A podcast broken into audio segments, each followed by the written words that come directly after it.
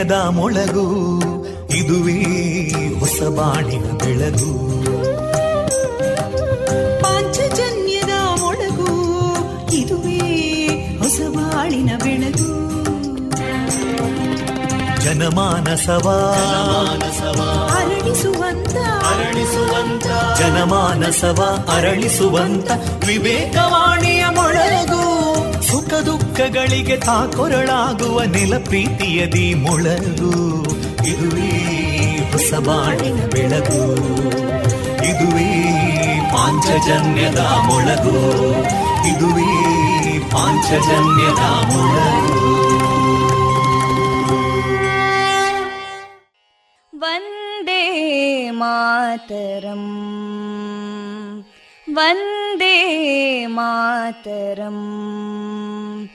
सुजलां सुफलां मलयज शीतलां सस्यश्यामलां मातरं वन्दे मातरम् शुभ्रजोत्स्ना पुलकितयामिनीं पुल्लकुसुमिता ध्रुमदळशोभिनीं सुहासिनीं सुमधुरभाषिणीं सुखदां वरदां मातरं वन्दे मातरम् कोटि कोटि कण्ठा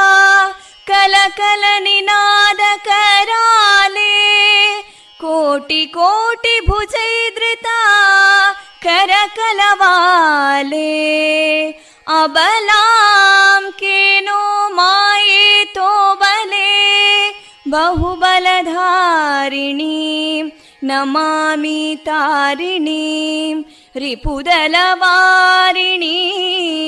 मातरं वन्दे मातरम् तुमि विद्या तुमि धर्मा तुमि हृदि तुमि मर्मा त्वं हि प्राणा शरीरे बाहुते तुमि मा शक्ति हृदये तुमि मा भक्ति तोमारयी प्रतिमा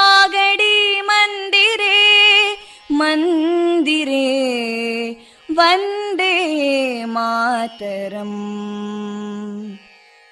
त्वं हि दुर्गा दशप्रहरणधारिणीं कमलां कमलदलविहारिणीं वाणीं विद्यादायिनीं नमामि त्वां नमामि कमलाम् अमलामतुलां सुजलां सुफलां मातरम् वन्दे मातरम् श्यामलां सरलां सुस्मितां भूषितां। धरणीं भरणीं मातरम् वन्दे मातरम् वन्दे मातरम्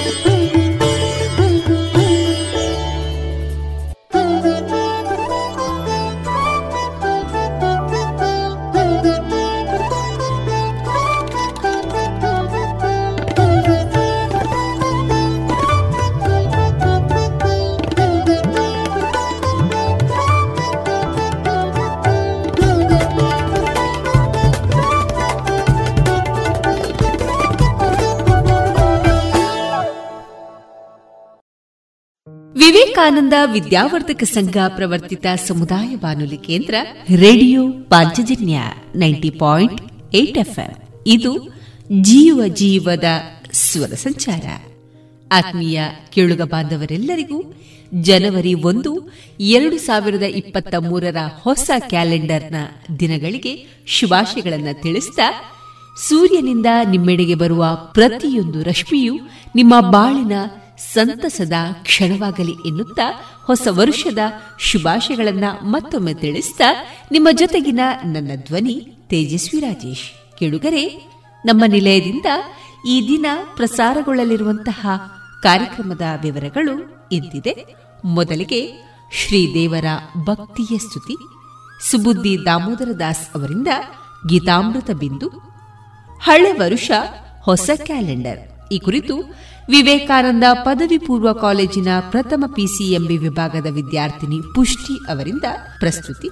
ಶ್ರೀಯುತ ಕೃಷ್ಣರಾಜ ಕೆದಿಲಾಯ ಅವರ ರಚಿತ ಚಿಂತನ, ವಾಚನ ಅನನ್ಯ ರಮೇಶ್. ಕನ್ನಡಪ್ರಭ ಮಂಗಳೂರಿನ ಹಿರಿಯ ಪ್ರಧಾನ ವರದಿಗಾರರಾದ ಶ್ರೀಯುತ ಆತ್ಮಭೂಷಣ್ ಅವರಿಂದ ಎರಡು ಸಾವಿರದ ಇಪ್ಪತ್ತ ಎರಡರ ಹಿನ್ನೋಟದ ಕುರಿತು ಅವಲೋಕನ. ಜನವರಿ ಒಂದು, ಜಾಗತಿಕ ಕುಟುಂಬ ದಿನ. ಈ ಕುರಿತು ಬಸವರಾಜ್ ಯರಗುಪ್ಪಿ ಅವರಿಂದ ಮಾಹಿತಿ ಕೊನೆಯಲ್ಲಿ ಪಿವಿ ರಾವ್ ಅವರಿಂದ ತ್ರಿಪುರಮತನ ಮುಂದುವರಿದ ಹರಿಕತೆಯ ಭಾಗ ಪ್ರಸಾರಗೊಳ್ಳಲಿದೆ.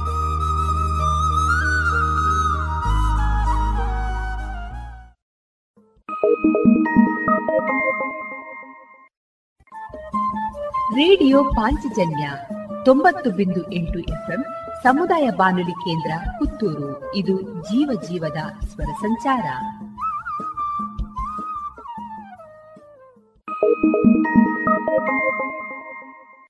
ಇದೀಗ ಶ್ರೀದೇವರ ಭಕ್ತಿಯ ಸ್ತುತಿಯನ್ನ ಆಲಿಸೋಣ.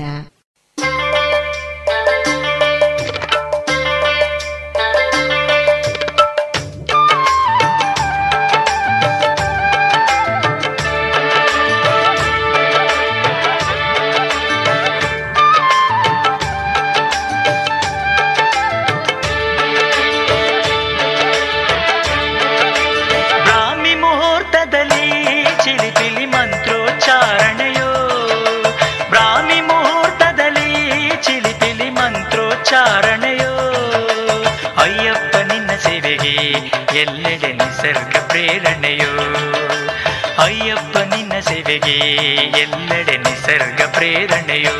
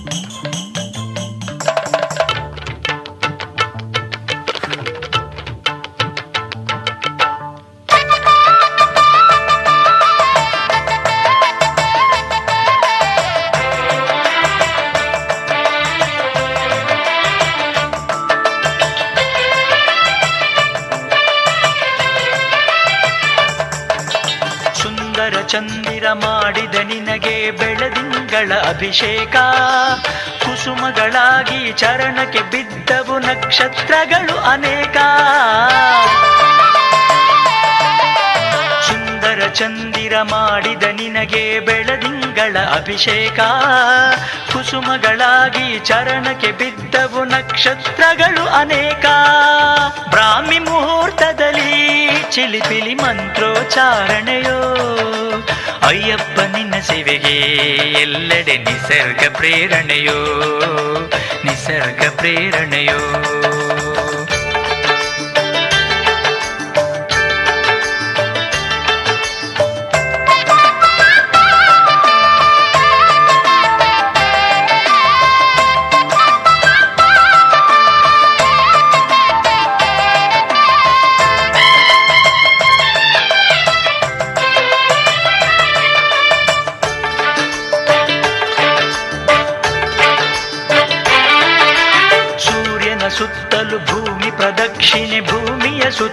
ಶಶಿಯು ಶಾಂತಿಯು ದೊರೆಯಲು ನಿನಗೆ ಪ್ರದಕ್ಷಿಣೆ ಮಾಡುವುದೇ ಬಲು ಖುಷಿಯು.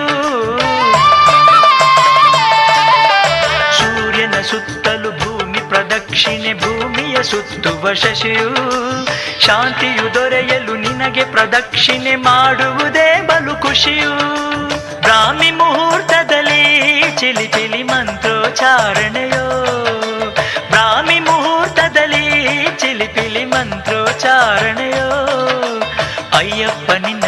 ಸೇವೆಗೆ ಎಲ್ಲೆಡೆ ನಿಸರ್ಗ ಪ್ರೇರಣೆಯೋ? ಅಯ್ಯಪ್ಪ, ನಿನ್ನ ಸೇವೆಗೆ ಎಲ್ಲೆಡೆ ನಿಸರ್ಗ ಪ್ರೇರಣೆಯೋ? ಬ್ರಾಹ್ಮಿ ಮುಹೂರ್ತದಲ್ಲಿ ಚಿಲಿಪಿಲಿ ಮಂತ್ರೋಚ್ಚಾರಣೆಯೋ?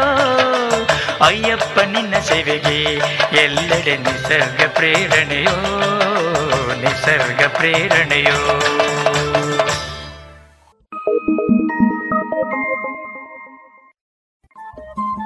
ರೇಡಿಯೋ ಪಾಂಚಜನ್ಯ ತೊಂಬತ್ತು ಬಿಂದು ಎಂಟು ಎಫ್ಎಂ ಸಮುದಾಯ ಬಾನುಲಿ ಕೇಂದ್ರ ಪುತ್ತೂರು. ಇದು ಜೀವ ಜೀವದ ಸ್ವರ ಸಂಚಾರ.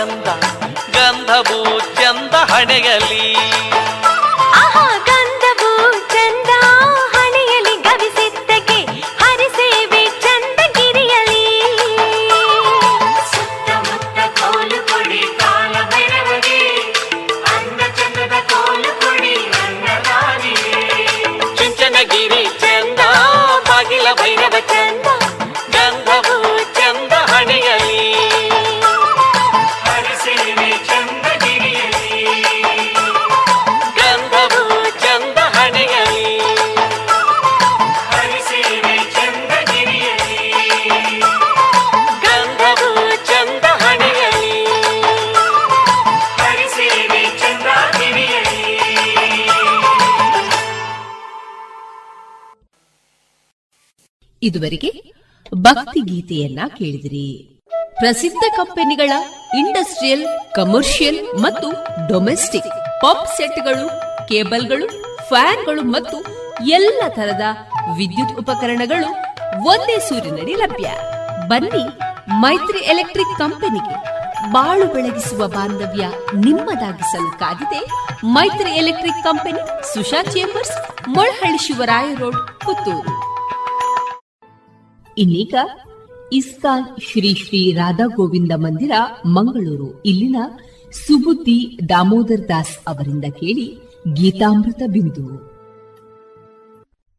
ಹರೇ ಕೃಷ್ಣ, ಎಲ್ಲ ಕೇಳುಗರಿಗೂ ಭಗವದ್ಗೀತಾ ಅಧ್ಯಯನಕ್ಕೆ ಸ್ವಾಗತ. ಮೋಕ್ಷ ಸನ್ಯಾಸ ಯೋಗ ಎಂಬ ಹೆಸರಿನ ಹದಿನೆಂಟನೇ ಅಧ್ಯಾಯವನ್ನು ನಾವು ಅಧ್ಯಯನ ಮಾಡುತ್ತಿದ್ದೇವೆ. ಬ್ರಹ್ಮನ್ ಸಾಕ್ಷಾತ್ಕಾರ ಮತ್ತು ಪರಮಾತ್ಮ ಸಾಕ್ಷಾತ್ಕಾರದ ಕುರಿತಾಗಿ ವಿವರಿಸಿದ ನಂತರ ಭಗವಾನ್ ಶ್ರೀಕೃಷ್ಣನು ಅರ್ಜುನನಿಗೆ ನಿನ್ನ ಇಚ್ಛೆಯಂತೆ ನಡೆದುಕೋ ಎಂದು ತಿಳಿಸುತ್ತಿದ್ದಾನೆ. ಜೀವಿಗಳ ಅಲ್ಪ ಸ್ವಾತಂತ್ರ್ಯಕ್ಕೆ ಭಗವಂತನು ಯಾವತ್ತೂ ಅಡ್ಡಿಯಾಗುವುದಿಲ್ಲ. ದೇವೋತ್ತಮ ಪರಮಪುರುಷನಿಗೆ ಶರಣಾಗುವುದು ಮನುಷ್ಯನ ಅತ್ಯುತ್ತಮ ಹಿತಾಸಕ್ತಿಗಳಿಗೆ ಯೋಗ್ಯವಾದದ್ದು. ಅದು ಭಗವಂತನ ಹಿತಾಸಕ್ತಿಗಳಿಗಾಗಿ ಅಲ್ಲ. ಶರಣಾಗುವ ಮುನ್ನ ಈ ವಿಷಯವನ್ನು ಕುರಿತು ಬುದ್ಧಿಶಕ್ತಿಗೆ ಎಷ್ಟು ಸಾಧ್ಯವೋ ಅಷ್ಟು ಯೋಚಿಸುವ ಸ್ವಾತಂತ್ರ್ಯವು ಮನುಷ್ಯನಿಗೆ ಇದೆ. ದೇವೋತ್ತಮ ಪರಮಪುರುಷನ ಆದೇಶವನ್ನು ಒಪ್ಪಿಕೊಳ್ಳಲು ಇದೇ ಅತ್ಯುತ್ತಮ ಮಾರ್ಗ. ಇಂತಹ ಆದೇಶವು ಶ್ರೀಕೃಷ್ಣನ ನಿಜವಾದ ಪ್ರತಿನಿಧಿಯಾದ ಗುರುವಿನಿಂದಲೂ ಬರುತ್ತದೆ. ಬ್ರಹ್ಮನ್ ಸಾಕ್ಷಾತ್ಕಾರವು ಗುಹ್ಯವಾದಂತಹ ಜ್ಞಾನ. ಪರಮಾತ್ಮ ಸಾಕ್ಷಾತ್ಕಾರವು ಗುಹ್ಯತರವಾದಂತಹ ಜ್ಞಾನ. ಭಗವಂತನು ಈಗಾಗಲೇ ಅರ್ಜುನನಿಗೆ ಇದನ್ನು ಬಹಳ ವಿವರವಾಗಿ ವಿವರಿಸಿಯಾಗಿದೆ. ಈಗ ಮುಂದಿನ ಶ್ಲೋಕದಲ್ಲಿ ಭಗವಂತನು ಭಗವಾನ್ ಸಾಕ್ಷಾತ್ಕಾರವನ್ನು ತಿಳಿಸುತ್ತಿದ್ದಾನೆ. ಇದು ಗುಹ್ಯತಮವಾದಂತಹ ಜ್ಞಾನ. ಇದೇ ಭಗವದ್ಗೀತೆಯ ಅಂತಿಮ ಉಪದೇಶ.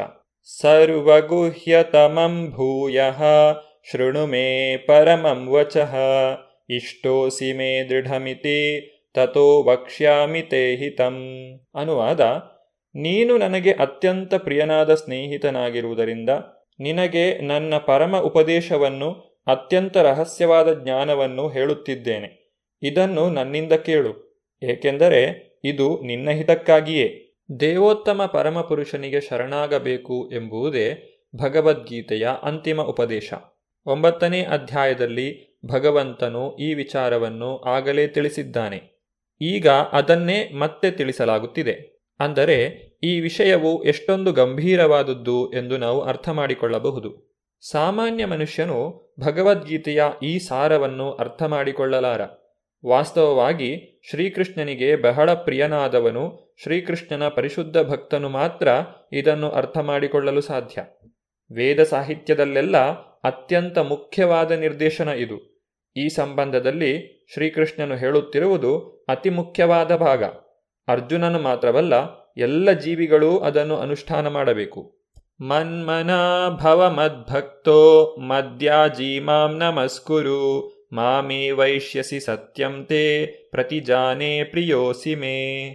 ಅನುವಾದ, ಯಾವಾಗಲೂ ನನ್ನನ್ನು ಕುರಿತು ಚಿಂತಿಸು, ನನ್ನ ಭಕ್ತನಾಗು, ನನ್ನನ್ನು ಪೂಜಿಸು ಮತ್ತು ನನಗೆ ನಮಸ್ಕರಿಸು. ಆಗ ನೀನು ನಿಶ್ಚಯವಾಗಿಯೂ ನನ್ನ ಬಳಿಗೆ ಬರುತ್ತೀಯೆ.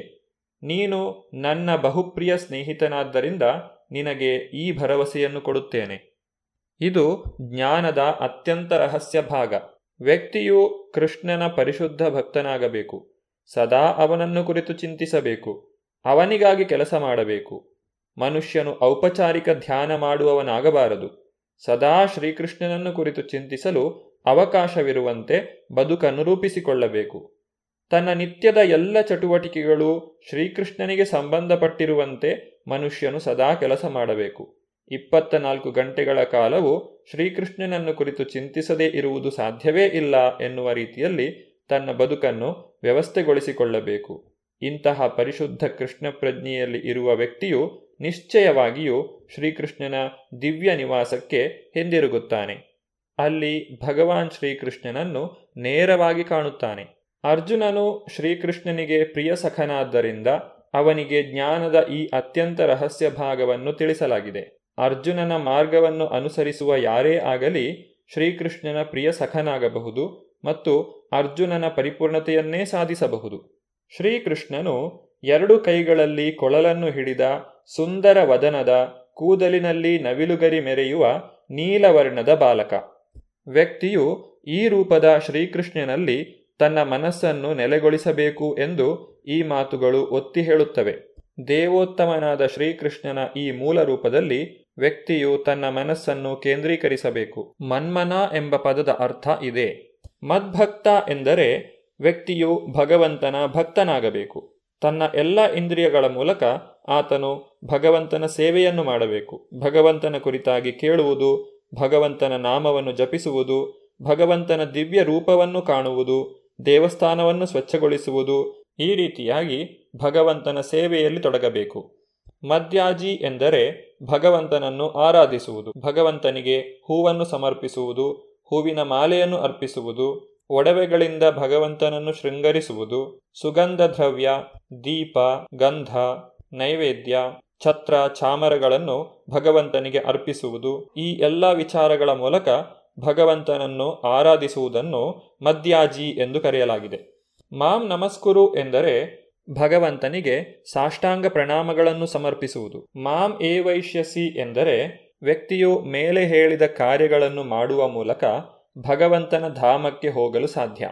ಅಂತಹ ಭಕ್ತರಿಗೆ ಭಗವಂತನು ತನ್ನನ್ನು ತಾನು ಕೊಟ್ಟುಕೊಳ್ಳುತ್ತಾನೆ ಎಂಬುದನ್ನು ಇಲ್ಲಿ ಸ್ಪಷ್ಟವಾಗಿ ತಿಳಿಸುತ್ತಿದ್ದಾನೆ. ಸತ್ಯಂತೆ ಎಂಬ ಮಾತುಗಳಿಂದ ಇದನ್ನು ದೃಢಪಡಿಸಲಾಗಿದೆ. ಎಲ್ಲ ಪಾಪಗಳಿಂದ ಮುಕ್ತನಾಗದೆ ಭಗವಂತನ ಧಾಮಕ್ಕೆ ಹೋಗಲು ಹೇಗೆ ಸಾಧ್ಯ? ಭಗವಂತನ ಸೇವೆಯನ್ನು ಮಾಡಲು ಹೇಗೆ ಸಾಧ್ಯ? ಭಗವಂತನು ನೀಡಿರುವಂತಹ ನಿರ್ದೇಶನಗಳನ್ನು ಪಾಲಿಸಲು ಹೇಗೆ ಸಾಧ್ಯ? ಈ ಎಲ್ಲ ಪ್ರಶ್ನೆಗಳು ನಮ್ಮ ಮನಸ್ಸಿನಲ್ಲಿ ಮೂಡಬಹುದು. ಇದಕ್ಕೆ ಭಗವಂತನು ಮುಂದಿನ ಶ್ಲೋಕದಲ್ಲಿ ಉತ್ತರವನ್ನು ಕೊಡುತ್ತಿದ್ದಾನೆ. ಸರ್ವಧರ್ಮಾನ್ ಪರಿತ್ಯಜ್ಯ ಮಾಮೇಕಂ ಶರಣಂ ವ್ರಜ. ಅಹಂ ತ್ವಾಂ ಸರ್ವ ಪಾಪೇಭ್ಯೋ ಮೋಕ್ಷಯಿಷ್ಯಾಮಿ ಮಾಶುಚಃ. ಅನುವಾದ ಎಲ್ಲ ಧರ್ಮಗಳನ್ನೂ ಪರಿತ್ಯಜಿಸಿ ನನಗೆ ಶರಣಾಗತನಾಗು. ನಾನು ನಿನ್ನನ್ನು ಎಲ್ಲ ಪಾಪಗಳಿಂದ ಮುಕ್ತನನ್ನಾಗಿ ಮಾಡುತ್ತೇನೆ. ಹೆದರಿಕೊಳ್ಳಬೇಡ. ಇದು ಭಗವಾನ್ ಶ್ರೀಕೃಷ್ಣನು ಅರ್ಜುನನಿಗೆ ನೀಡುತ್ತಿರುವಂತಹ ಅಂತಿಮ ಸಂದೇಶ. ಭಗವಂತನು ಅರ್ಜುನನಿಗೆ ಅನೇಕ ರೀತಿಯ ಜ್ಞಾನವನ್ನು ನೀಡಿದ್ದಾನೆ. ಬ್ರಹ್ಮನ್, ಪರಮಾತ್ಮ, ವರ್ಣಾಶ್ರಮ, ಸನ್ಯಾಸ, ತ್ಯಾಗ, ಇಂದ್ರಿಯ ಮತ್ತು ಮನಸ್ಸಿನ ನಿಗ್ರಹ, ಧ್ಯಾನ ಇತ್ಯಾದಿ ಅನೇಕ ವಿಚಾರಗಳ ಕುರಿತಾಗಿ ತಿಳಿಸಲಾಗಿದೆ. ವಿವಿಧ ರೀತಿಯ ಧರ್ಮಗಳ ಕುರಿತಾಗಿಯೂ ತಿಳಿಸಲಾಗಿದೆ. ಕೊನೆಯದಾಗಿ ಹೇಳುವುದೇನೆಂದರೆ, ಆ ಎಲ್ಲ ವಿಚಾರಗಳನ್ನು ಬಿಟ್ಟು ಸಂಪೂರ್ಣವಾಗಿ ಭಗವಾನ್ ಶ್ರೀಕೃಷ್ಣನಿಗೆ ಶರಣಾಗಬೇಕು. ಭಗವಾನ್ ಶ್ರೀಕೃಷ್ಣನು ಈ ಉಪದೇಶವನ್ನು ಕೇವಲ ಅರ್ಜುನನಿಗೆ ಮಾತ್ರ ನೀಡುತ್ತಿಲ್ಲ. ಇದು ಸಮಸ್ತ ಮನುಕುಲಕ್ಕೆ ಭಗವಂತನು ನೀಡುತ್ತಿರುವಂತಹ ಉಪದೇಶ. ಎಲ್ಲರೂ ಭಗವಂತನಿಗೆ ಶರಣಾಗಬೇಕು, ಅವನ ಭಕ್ತಿಯನ್ನು ಮಾಡಬೇಕು. ಇದಕ್ಕೆ ಅಡ್ಡಿಯಾಗುವಂತಹ ವಿಚಾರಗಳನ್ನು ತೊರೆದು ಬಿಡಬೇಕು. ಇದರಿಂದ ಯಾವುದೇ ಸಮಸ್ಯೆಯು ಉಂಟಾದರೂ ಭಗವಂತನೇ ಅವರೆಲ್ಲರನ್ನು ರಕ್ಷಣೆ ಮಾಡುತ್ತಾನೆ. ಈ ಜವಾಬ್ದಾರಿಯನ್ನು ಭಗವಂತನು ಸ್ವತಃ ಹೊತ್ತುಕೊಳ್ಳುತ್ತಾನೆ. ಯಾರು ಭಗವಂತನಿಗೆ ಶರಣಾಗುತ್ತಾರೋ ಅವರು ಸಂಸಾರ ಚಕ್ರದಿಂದ ಪಾರಾಗುತ್ತಾರೆ. ಭಗವಾನ್ ಶ್ರೀಕೃಷ್ಣನಿಗೆ ಶರಣಾಗುವಂತಹ ಪ್ರಕ್ರಿಯೆಯನ್ನು ಹರಿಭಕ್ತಿ ವಿಲಾಸದಲ್ಲಿ ಈ ರೀತಿಯಾಗಿ ತಿಳಿಸಲಾಗಿದೆ. ಆನುಕೂಲ್ಯಸ್ಯ ಸಂಕಲ್ಪ ಪ್ರಾತಿಕೂಲ್ಯಸ್ಯ ವರ್ಜನಂ ರಕ್ಷಿಷ್ಯತಿ ವಿಶ್ವಾಸೋ ಗೋಪ್ತೃತ್ವೇ ವರ್ಣಂ ತಥಾ ಆತ್ಮನಿಕ್ಷೇಪ ಕಾರ್ಪಣ್ಯೆ ಷಡುವಿಧ ಶರಣಾಗತಿ. ಅಂದರೆ ಭಕ್ತಿಪೂರ್ವಕ ಪ್ರಕ್ರಿಯೆಗೆ ಅನುಗುಣವಾಗಿ ಮನುಷ್ಯನು ಕಟ್ಟಕಡೆಗೆ ಪರಮಪ್ರಭುವಿನ ಭಕ್ತಿ ಸೇವೆಗೆ ಕರೆದೊಯ್ಯುವ ಧಾರ್ಮಿಕ ತತ್ವಗಳನ್ನು ಒಪ್ಪಿಕೊಂಡರೆ ಸಾಕು. ಅವನು ಸಾಮಾಜಿಕ ವ್ಯವಸ್ಥೆಯಲ್ಲಿ ತನ್ನ ಸ್ಥಾನಕ್ಕೆ ಅನುಗುಣವಾಗಿ ಒಂದು ನಿರ್ದಿಷ್ಟ ವೃತ್ತಿ ಕರ್ತವ್ಯವನ್ನು ಮಾಡಬಹುದು. ಆದರೆ ತನ್ನ ಕರ್ತವ್ಯವನ್ನು ಮಾಡುವುದರಿಂದ ವ್ಯಕ್ತಿಯು ಕೃಷ್ಣ ಪ್ರಜ್ಞೆಯ ಹಂತಕ್ಕೆ ಬರದೇ ಇದ್ದರೆ ಅವನ ಕಾರ್ಯಗಳು ವ್ಯರ್ಥ.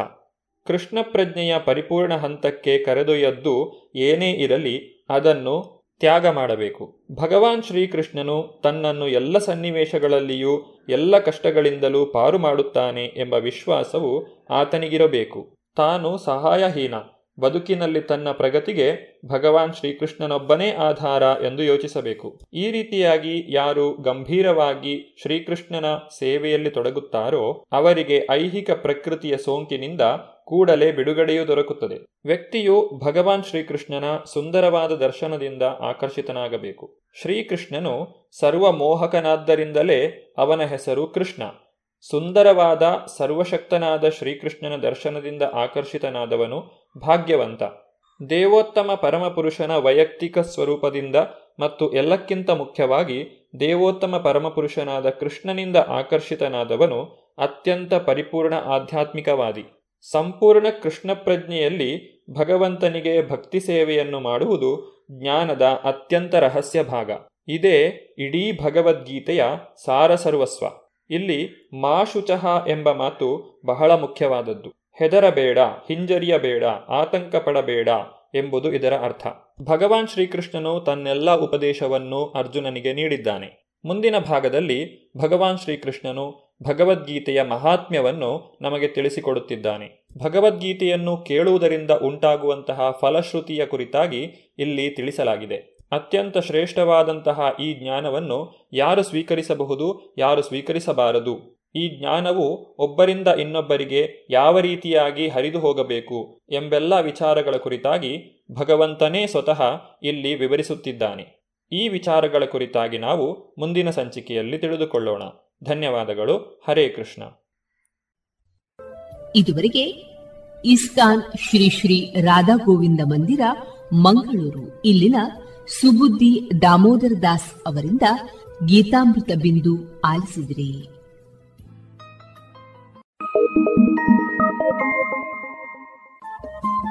ರೇಡಿಯೋ ಪಾಂಚಜನ್ಯ ತೊಂಬತ್ತು ಬಿಂದು ಎಂಟು ಎಫ್ಎಂ ಸಮುದಾಯ ಬಾನುಲಿ ಕೇಂದ್ರ ಪುತ್ತೂರು. ಇದು ಜೀವ ಜೀವದ ಸ್ವರ ಸಂಚಾರ.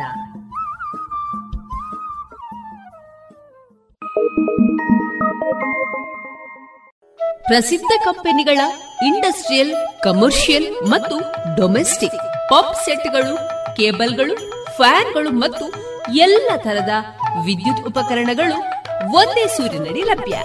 ಬನ್ನಿ ಮೈತ್ರಿ ಎಲೆಕ್ಟ್ರಿಕ್ ಕಂಪನಿಗೆ ಬಾಳು ಬೆಳಗಿಸುವ ಬಾಂಧವ್ಯ ನಿಮ್ಮದಾಗಿಸಲು ಕಾದಿದೆ Maitri electric company Susha chambers, Molahalli Shivaraya road, Puttur. ಗೌರವಾನ್ವಿತ ನಾಗರಿಕರೇ, ಮೇಲಿಂದ ಮೇಲೆ ತಲೆನೋವು, ತಲೆ ತಿರುಗುವುದು, ಉಸಿರಾಟದ ಸಮಸ್ಯೆ, ದೃಷ್ಟಿಯ ಸಮಸ್ಯೆಗಳು, ಅನಿಯಮಿತ ಹೃದಯ ಬಡಿತ, ಇದು ಅಧಿಕ ರಕ್ತದೊತ್ತಡದ ಲಕ್ಷಣಗಳಾಗಿವೆ. ಇದನ್ನು ನಿಯಂತ್ರಿಸಲು ಉಪ್ಪು, ಉಪ್ಪಿನಕಾಯಿ, ಕರಿದ ಪದಾರ್ಥಗಳನ್ನು ಸೇವಿಸಬೇಡಿ. ಧೂಮಪಾನ, ಮದ್ಯಪಾನ ಮತ್ತು ತಂಬಾಕು ಪದಾರ್ಥಗಳನ್ನು ಸೇವಿಸಬಾರದು. ದಿನನಿತ್ಯ ದೈಹಿಕ ಚಟುವಟಿಕೆ, ಯೋಗ ಮತ್ತು ವ್ಯಾಯಾಮವನ್ನು ತಪ್ಪದೇ ಮಾಡಿ. ನಿಮ್ಮ ಬಿಪಿಯನ್ನು ನಿಯಮಿತವಾಗಿ ಹತ್ತಿರದ ಆರೋಗ್ಯ ಕೇಂದ್ರದಲ್ಲಿ ಪರೀಕ್ಷಿಸಿ ಮತ್ತು ಸಲಹೆಗಳನ್ನು ಪಡೆದುಕೊಂಡು ಮುಂಜಾಗ್ರತೆ ಇದು ಜಿಲ್ಲಾ ಎನ್ಸಿಡಿ ವಿಭಾಗ, ಆರೋಗ್ಯ ಇಲಾಖೆ, ದಕ್ಷಿಣ ಕನ್ನಡ ಜಿಲ್ಲೆ ಇವರ ಪ್ರಕಟಣೆ.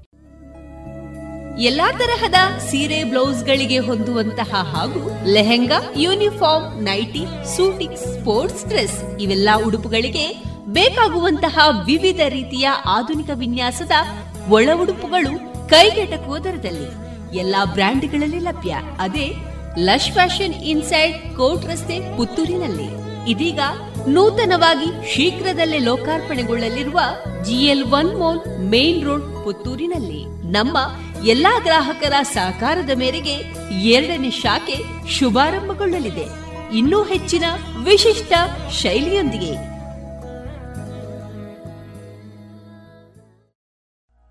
ಇದೀಗ ಹಳೆ ವರುಷ ಹೊಸ ಕ್ಯಾಲೆಂಡರ್. ಈ ಕುರಿತು ವಿವೇಕಾನಂದ ಪದವಿ ಪೂರ್ವ ಕಾಲೇಜು ಪ್ರಥಮ ಪಿಸಿಎಂಬಿ ವಿಭಾಗದ ವಿದ್ಯಾರ್ಥಿನಿ ಪುಷ್ಟಿ ಅವರಿಂದ ಕಾರ್ಯಕ್ರಮ.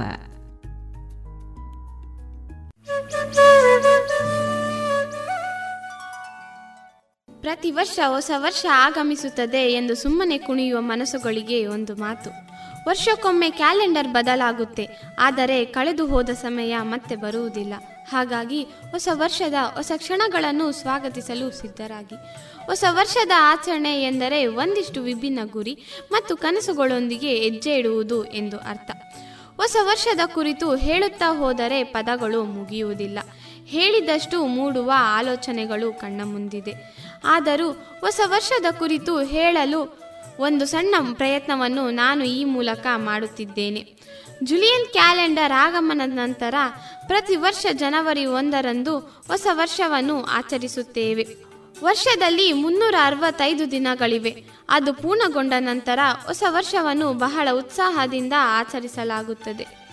ಪ್ರಸ್ತುತ ಪ್ರಪಂಚದಾದ್ಯಂತ ಪಾಶ್ಚಿಮಾತ್ಯ ನಾಗರಿಕತೆಯ ಪ್ರಭಾವದಿಂದ ಎಲ್ಲರೂ ಜನವರಿ ಒಂದನ್ನು ಹೊಸ ವರ್ಷವೆಂದು ಆಚರಿಸುತ್ತಾರೆ. ಆತ್ಮನಿರ್ಭರ ಭಾರತ ಯೋಜನೆಯ ಕಾರಣದಿಂದ ನಮ್ಮ ಭಾರತವು ಮುಂದುವರೆಯುತ್ತಿರುವ ರಾಷ್ಟ್ರ ಹೋಗಿ ಮುಂದುವರಿದ ರಾಷ್ಟ್ರವೆಂದೆನ್ನಿಸಿಕೊಳ್ಳುತ್ತಾ ಇದೆ. ಎರಡ್ ಸಾವಿರದ ಇಪ್ಪತ್ತ್ ಮೂರನ್ನು ಸ್ವಾಗತಿಸುವ ಮೊದಲು ನಾವು ಎರಡ್ ಸಾವಿರದ ಇಪ್ಪತ್ತೆರಡರಲ್ಲಿ ಆಗಿ ಹೋದ ಘಟನೆಗಳನ್ನು ಮೆಲುಕು ಹಾಕೋಣ ಬನ್ನಿ. ಎರಡ್ ಸಾವಿರದ ಇಪ್ಪತ್ತೆರಡರ ಮುಖ್ಯ ವಿಷಯಗಳಲ್ಲಿ ಆಜಾದಿ ಕಾ ಅಮೃತ್ ಮಹೋತ್ಸವ ವಿಷಯವಾಗಿದೆ. ಇದನ್ನು ಪ್ರಾರಂಭಿಸುವುದರ ಇಂದಿನ ಆಲೋಚನೆ ಯುವ ಪೀಳಿಗೆಗೆ ಸ್ವಾತಂತ್ರ್ಯ ಹೋರಾಟಗಾರರ ತ್ಯಾಗದ ಬಗ್ಗೆ ಅರಿವು ಮೂಡಿಸುವುದು ಮತ್ತು ಅವರಿಗೆ ಗೌರವ ಸಲ್ಲಿಸುವುದು. ಎರಡ್ ಸಾವಿರದ ಇಪ್ಪತ್ತೆರಡರಲ್ಲಿ ನಮ್ಮ ದೇಶದ ವಿಜ್ಞಾನಿಗಳು ಲಸಿಕೆಯನ್ನು ತಯಾರಿಸಿ ವಿದೇಶಗಳಿಗೆ ರವಾನಿಸಿ ಕೊರೋನಾ ವಿರುದ್ಧ ಹೋರಾಡಿದೆ. ಅದೇ ರೀತಿ ಈ ಮಹಾಮಾರಿಯು ಪುನಃ ಪ್ರಪಂಚವನ್ನು ನಾಶ ಮಾಡುವ ಭೀತಿಯು ಎಲ್ಲೆಡೆ ಮೂಡುತ್ತಿದೆ. ಆದ್ದರಿಂದ ನಾವೆಲ್ಲರೂ ನಮ್ಮ ಆರೋಗ್ಯದ ಜಾಗ್ರತೆ ವಹಿಸಿ ಕೊರೋನಾದ ಆರ್ಭಟವನ್ನು ತಡೆದು ನಮ್ಮ ಮುಂದಿನ ಕೆಲಸವನ್ನು ನಡೆಸಬೇಕಾಗಿದೆ. ನಮ್ಮ ಭಾರತವು ಫೈ ಜಿ ಟೆಕ್ನಾಲಜಿಯನ್ನು ಐ ಕಂಪನಿಗಳಿಗೆ ನೀಡಿದೆ. ಭಾರತವು ಎರಡ್ ಸಾವಿರದ ಇಪ್ಪತ್ತೆರಡರಲ್ಲಿ ತಮ್ಮ ರಾಷ್ಟ್ರದಳದ ಬಲದಲ್ಲಿ ನಾಲ್ಕನೇ ಸ್ಥಾನವನ್ನು ಪಡೆದಿದೆ. ನಮ್ಮ ಭಾರತದ ರಕ್ಷಾದಳದ ಬಲವು ಹೆಚ್ಚುತ್ತಿದೆ. ಒಂದು ವೇಳೆ ಚೀನಾವು ಭಾರತದ ಮೇಲೆ ದಾಳಿ ಮಾಡಿದರೂ ನಮ್ಮ ರಾಷ್ಟ್ರದಳವು ಅವರೊಡನೆ ಹೋರಾಡಲು ಸಿದ್ಧವಾಗಿದೆ. ಎರಡ್ ಸಾವಿರದ ಇಪ್ಪತ್ತೆರಡರಲ್ಲಿ ರಾಷ್ಟ್ರೀಯ ಶಿಕ್ಷಣ ನೀತಿಯನ್ನು ಅನುಷ್ಠಾನ ಮಾಡಲಾಯಿತು. ಯುಜಿ ಮತ್ತು ಪಿಜಿಗಳಿಗೆ ಈ ಶಿಕ್ಷಣ ನೀತಿಯನ್ನು ಪರಿಚಯಿಸಿದರು. ಎರಡ್ ಸಾವಿರದ ಇಪ್ಪತ್ತೆರಡರ ಮತ್ತೊಂದು ಮುಖ್ಯ ವಿಷಯವೆಂದರೆ ನಮ್ಮ ದೇಶದ ಹದಿನೈದನೇ ರಾಷ್ಟ್ರಪತಿಯಾಗಿ ಬುಡಕಟ್ಟು ಜನಾಂಗದ ಮಹಿಳೆಯಾದ ದ್ರೌಪದಿ ಮುರ್ಮುರವರು ಇಪ್ಪತ್ತೈದನೇ ಜುಲೈ ಎಂದು ಸ್ಥಾನಾಲಂಕಾರ ಮಾಡಿದರು. ಇನ್ನು ಎರಡ್ ಸಾವಿರದ ಇಪ್ಪತ್ತ್ಮೂರು ಇಪ್ಪತ್ನಾಲ್ಕರಲ್ಲಿ ನಡೆಯಲಿರುವ ಚುನಾವಣೆಯಲ್ಲಿ ನಾವೆಲ್ಲರೂ ನಮ್ಮ ಅಮೂಲ್ಯವಾದ ಮತವನ್ನು ಯೋಗ್ಯರಿಗೆ ನೀಡಬೇಕೆಂದು ನಾನು ಆಶಿಸುತ್ತೇನೆ. ಇನ್ನು ವಿದ್ಯಾರ್ಥಿಗಳಿಗೆ ಮತ್ತು ಉದ್ಯೋಗಿಗಳಿಗೆ ಈ ವರ್ಷ ಲಾಭ ತರಲಿ ಎನ್ನುವುದು ನನ್ನ ಆಶಯ. ಹೊಸ ವರ್ಷವು ಹೊಸ ಕೆಲಸವನ್ನು ಮಾಡಲು ನಮಗೆ ಸ್ಫೂರ್ತಿ ನೀಡುತ್ತದೆ. ಹೊಸ ವರ್ಷದಲ್ಲಿ ನಾವು ಇಂದಿನ ವರ್ಷದಲ್ಲಿ ಮಾಡಿದ ತಪ್ಪುಗಳಿಂದ ಕಲಿಯುತ್ತೇವೆ. ಹೊಸ ನಿರ್ಣಯ ಮತ್ತು ಪ್ರತಿಜ್ಞೆ ಮಾಡಿ ಪೂರ್ಣ ಶಕ್ತಿಯಿಂದ ಕೆಲಸವನ್ನು ಪೂರ್ಣಗೊಳಿಸಲು ಪ್ರಾರಂಭಿಸುತ್ತೇವೆ. ಅದು ನಮ್ಮ ಯಶಸ್ಸಿಗೆ ಕಾರಣವಾಗುತ್ತದೆ. ಇದು ನಮ್ಮಲ್ಲಿ ಹೊಸ ಚೈತನ್ಯವನ್ನು ತರುವ ಹಬ್ಬದಂತಿದೆ. ಹೊಸ ವರ್ಷವು ನಮ್ಮ ಜೀವನದಲ್ಲಿ ಚೈತನ್ಯ ಮತ್ತು ಉತ್ಸಾಹವನ್ನು ತುಂಬುತ್ತದೆ. ವಿಶ್ವಗುರು ಭಾರತ ಎಂಬ ಗುರಿಯತ್ತ ಸಾಗುವ ಪ್ರಯತ್ನವನ್ನು ನಾವು ಈ ಎರಡು ಸಾವಿರದ ಇಪ್ಪತ್ತ್ಮೂರನೇ ವರ್ಷದಲ್ಲಿ ಮಾಡೋಣ ಎಂದು ಹೇಳಲು ಇಚ್ಛಿಸುತ್ತೇನೆ. ನಮ್ಮೆಲ್ಲರ ಜೀವನದಲ್ಲಿ ಇನ್ನಷ್ಟು ಅಭಿವೃದ್ಧಿಯನ್ನು ಕಾಣಲಿ ಎಂದು ಬಯಸುತ್ತೇನೆ. ಧನ್ಯವಾದಗಳು.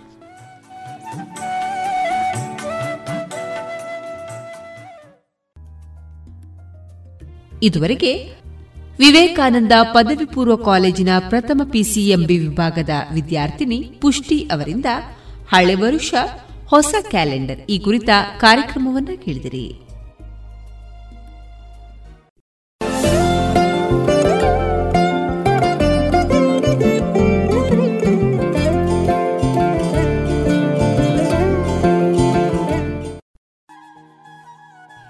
ಇನ್ನೀಗ ಶ್ರೀಯುತ ಕೃಷ್ಣರಾಜ ಕೆದಿಲಾಯ ಅವರ ರಚಿತ ಚಿಂತನ ವಾಚಿಸುವವರು ಅನನ್ಯ ರಮೇಶ್.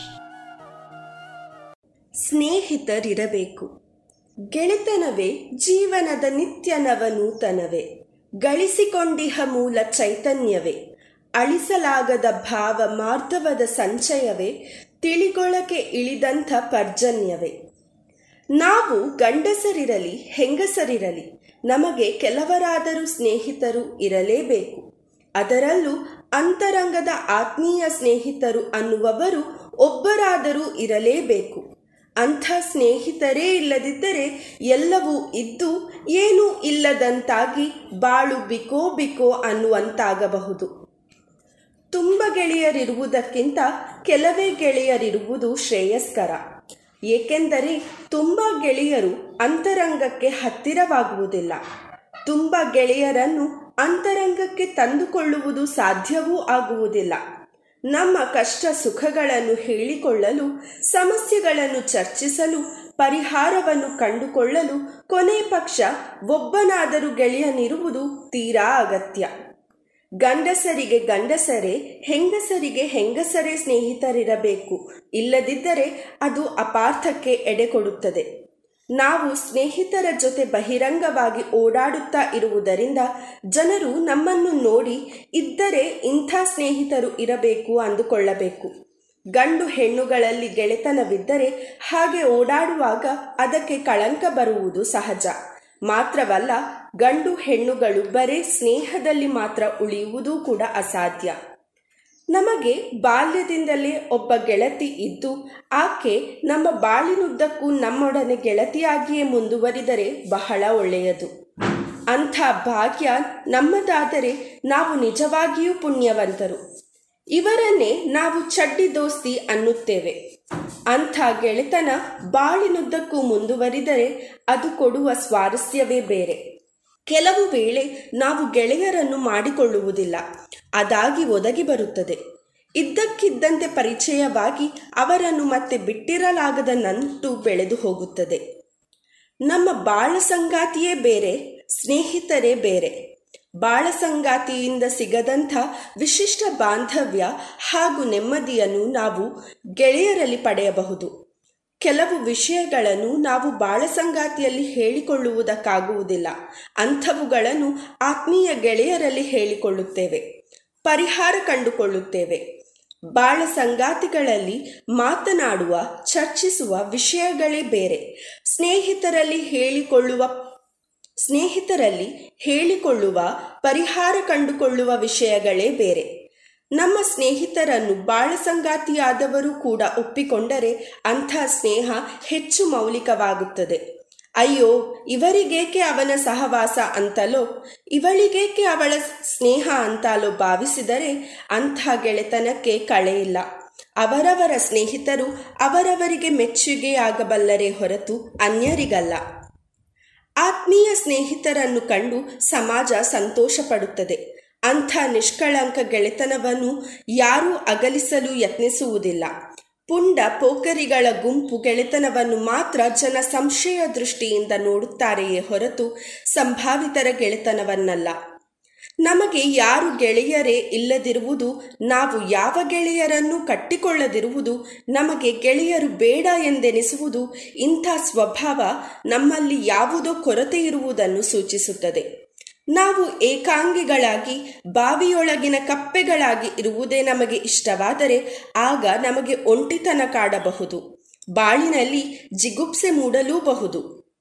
ಗೆಳೆಯರ ಜೊತೆ ಪ್ರವಾಸ ಹೋಗುವುದು, ಸಿನಿಮಾ ನೋಡುವುದು, ಸಭೆ ಸಮಾರಂಭಗಳಿಗೆ ಹೋಗುವುದು, ನಾವು ಎಲ್ಲೆಲ್ಲ ಸಂಚರಿಸುತ್ತೇವೋ ಅಲ್ಲೆಲ್ಲ ನಮ್ಮ ಜೊತೆ ಗೆಳೆಯರಿರುವುದು ಅದು ಹೆಚ್ಚು ಖುಷಿ ಕೊಡುತ್ತದೆ, ನಮ್ಮ ಒಂಟಿತನವನ್ನು ನೀಗಿಸುತ್ತದೆ. ಸದಾ ಉಲ್ಲಾಸಭರಿತರಾಗಿರುವಂತೆ ಮಾಡುತ್ತದೆ.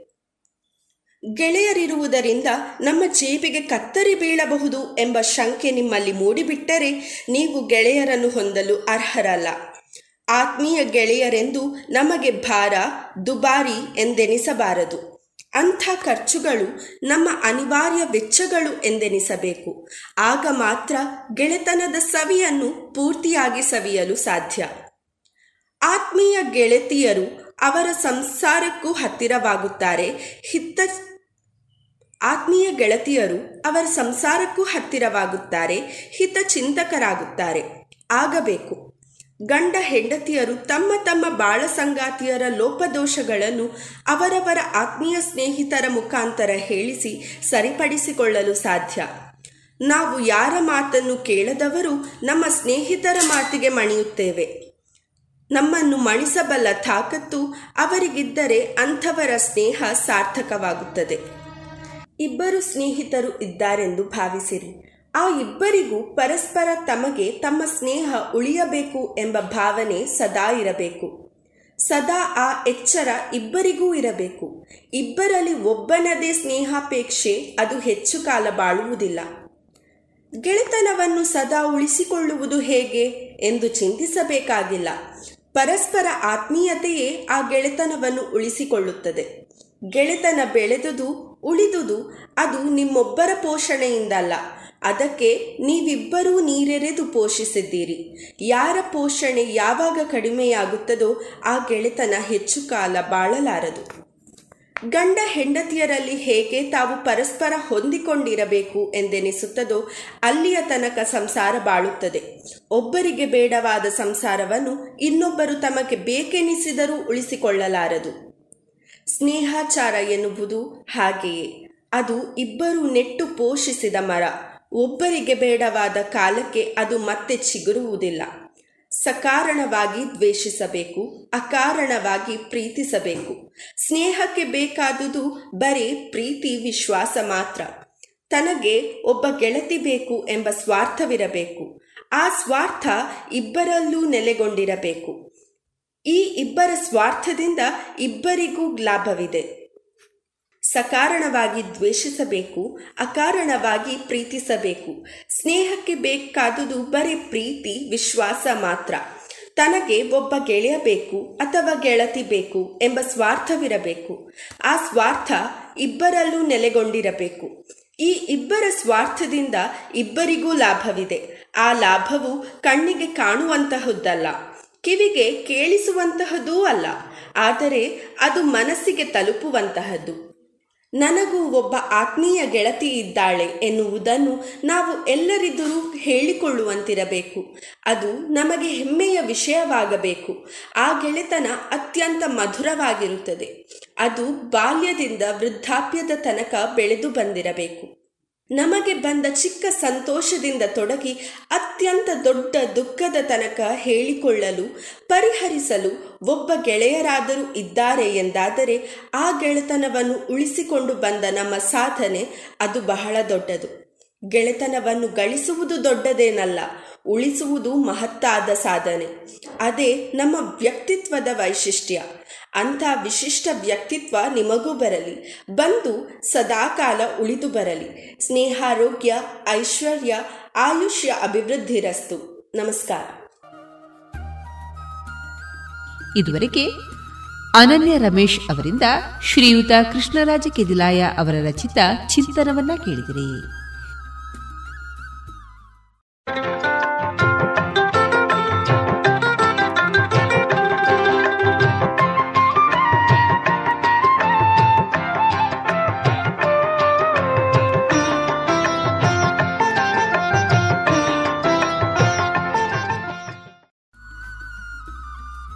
ಇನ್ನು ಮುಂದೆ ಕನ್ನಡಪ್ರಭ ಮಂಗಳೂರಿನ ಹಿರಿಯ ಪ್ರಧಾನ ವರದಿಗಾರರಾದ ಶ್ರೀಯುತ ಆತ್ಮಭೂಷಣ್ ಅವರಿಂದ ಎರಡು ಸಾವಿರದ ಇಪ್ಪತ್ತ ಎರಡರ ಹಿನ್ನೋಟದ ಕುರಿತ ಅವಲೋಕನವನ್ನ ಅವಲೋಕಿಸೋಣ.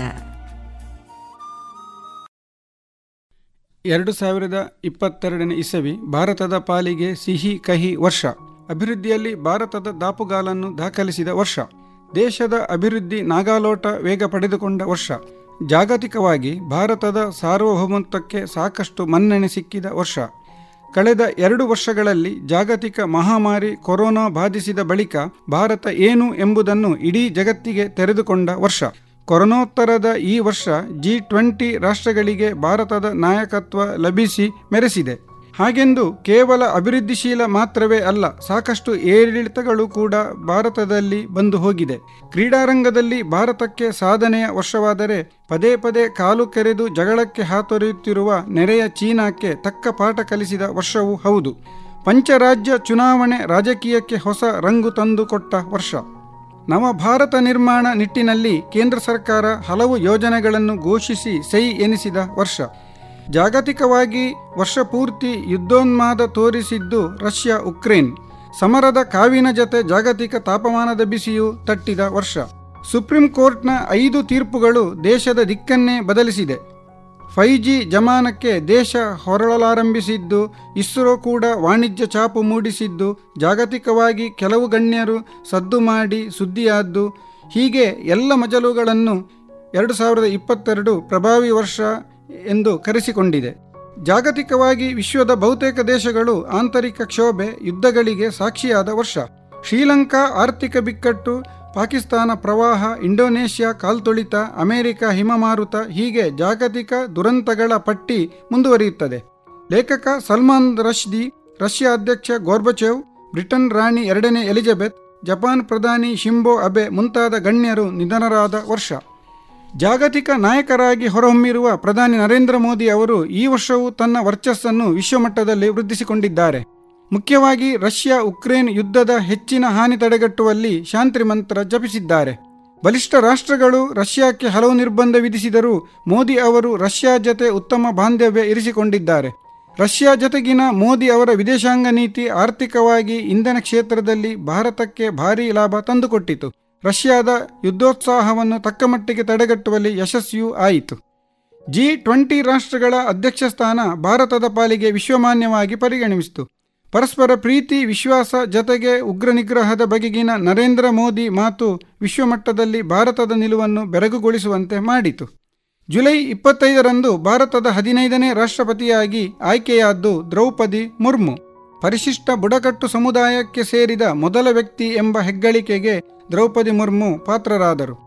ಇಶಾ ಫೌಂಡೇಶನ್ ಮುಖ್ಯಸ್ಥ, ಆಧ್ಯಾತ್ಮಿಕ ಗುರು ಸದ್ಗುರು ಜಗ್ಗಿ ವಾಸುದೇವ್ ಅವರು ಮಣ್ಣು ಸಂರಕ್ಷಿಸಿ ಅಭಿಯಾನದಡಿ ನೂರು ದಿನಗಳ ಕಾಲ ಬೈಕ್ ಮೂಲಕ ಮೂವತ್ತು ಸಾವಿರ ಕಿಲೋಮೀಟರ್ ಸಂಚರಿಸಿ ಇಪ್ಪತ್ತ ಏಳು ದೇಶಗಳಲ್ಲಿ ಜಾಗೃತಿ ಮೂಡಿಸಿ ಗಮನ ಸೆಳೆದಿದ್ದಾರೆ. ಧರ್ಮಸ್ಥಳ ಧರ್ಮಾಧಿಕಾರಿ ಡಾಕ್ಟರ್ ವೀರೇಂದ್ರ ಹೆಗ್ಗಡೆ ಅವರು ಜುಲೈ ಇಪ್ಪತ್ತೊಂದರಂದು ರಾಜ್ಯಸಭೆ ಪ್ರವೇಶಿಸಿದರು.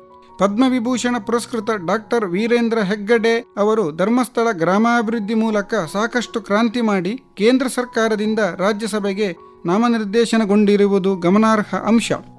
ಗಾನಕೋಗಿಲೆ ಲತಾ ಮಂಗೇಶ್ಕರ್, ಸುಗಮ ಸಂಗೀತ ಕಲಾವಿದ ಶಿವಮೊಗ್ಗ ಸುಬ್ಬಣ್ಣ, ಹೆಸರಾಂತ ಕಥಕ್ ಕಲಾವಿದ ಪಂಡಿತ್ ಬಿರ್ಜು ಮಹಾರಾಜ್, ಸಂತೂರ್ ವಾದಕ ಪಂಡಿತ್ ಶಿವಕುಮಾರ್ ಶರ್ಮಾ, ಕನ್ನಡದ ಸಮನ್ವಯ ಕವಿ ಚನ್ನವೀರ ಕಣವಿ ಉದ್ಯಮಿಗಳಾದ ರಾಕೇಶ್ ಜುಂಜನ್ವಾಲಾ, ರಾಹುಲ್ ಬಜಾಜ್, ಸೈರಸ್ ಮಿಸ್ತ್ರಿ, ವಿಕ್ರಮ್ ಕಿರ್ಲೋಸ್ಕರ್, ರಾಜಕಾರಣಿಗಳಲ್ಲಿ ಉಮೇಶ್ ಕತ್ತಿ ಶ್ರೀರಾಮ ರೆಡ್ಡಿ ಎ ಜಿ ಕೊಡ್ಗಿ ಯಕ್ಷಗಾನ ರಂಗದ ಕುಂಬಳೆ ಸುಂದರ್ರಾವ್ ಮರೆಯಾದ ಸಾಲಿನಲ್ಲಿ ಸೇರಿದ್ದಾರೆ.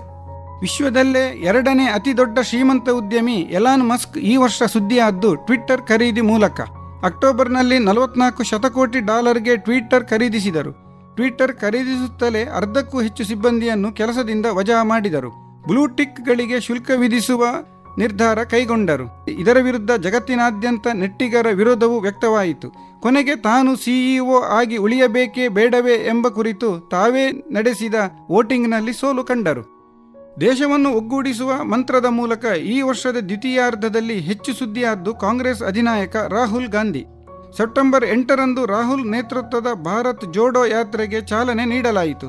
ಕನ್ಯಾಕುಮಾರಿಯಿಂದ ಕಾಶ್ಮೀರವರೆಗೆ ಮೂರು ಸಾವಿರದ ಐನೂರ ಎಪ್ಪತ್ತು ಕಿಮೀಟರ್ ನಡೆಯುವ ಸಂಕಲ್ಪದೊಂದಿಗೆ ಈ ಯಾತ್ರೆ ರಾಹುಲ್ಗೆ ಹೊಸ ಇಮೇಜ್ ಜೊತೆಗೆ ಪಕ್ಷಕ್ಕೆ ಟಾನಿಕ್ ನೀಡಲಿದೆ ಎಂಬುದು ಕಾಂಗ್ರೆಸ್ಸಿಗರ ನಿರೀಕ್ಷೆ.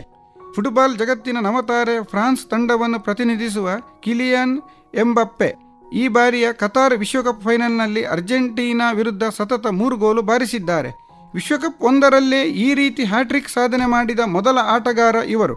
ಈ ವಿಶ್ವಕಪ್ನಲ್ಲಿ ಒಂಬತ್ತು ಗೋಲು ಬಾರಿಸಿ ಅತ್ಯಧಿಕ ಗೋಲು ಗಳಿಸಿದ ದಾಖಲೆ ನಿರ್ಮಿಸಿದ್ದಾರೆ. ದಕ್ಷಿಣ ಆಫ್ರಿಕಾ ಪ್ರವಾಸದ ಸರಣಿ ಸೋಲಿನೊಂದಿಗೆ ವರ್ಷಾರಂಭದಲ್ಲೇ ಟೀಮ್ ಇಂಡಿಯಾ ಇಂಗ್ಲೆಂಡ್ ಟೆಸ್ಟ್ ಅನ್ನು ಸೋತಿತು.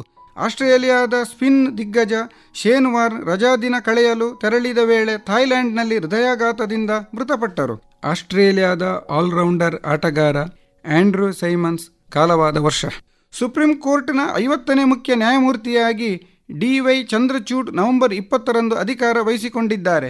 ಇವರ ತಂದೆ ನ್ಯಾಯಮೂರ್ತಿ ವೈ ಸಿ ಚಂದ್ರಚೂಡ್ ಕೂಡ ದೀರ್ಘಾವಧಿಗೆ ಸಿಜಿಐ ಆಗಿದ್ದರು.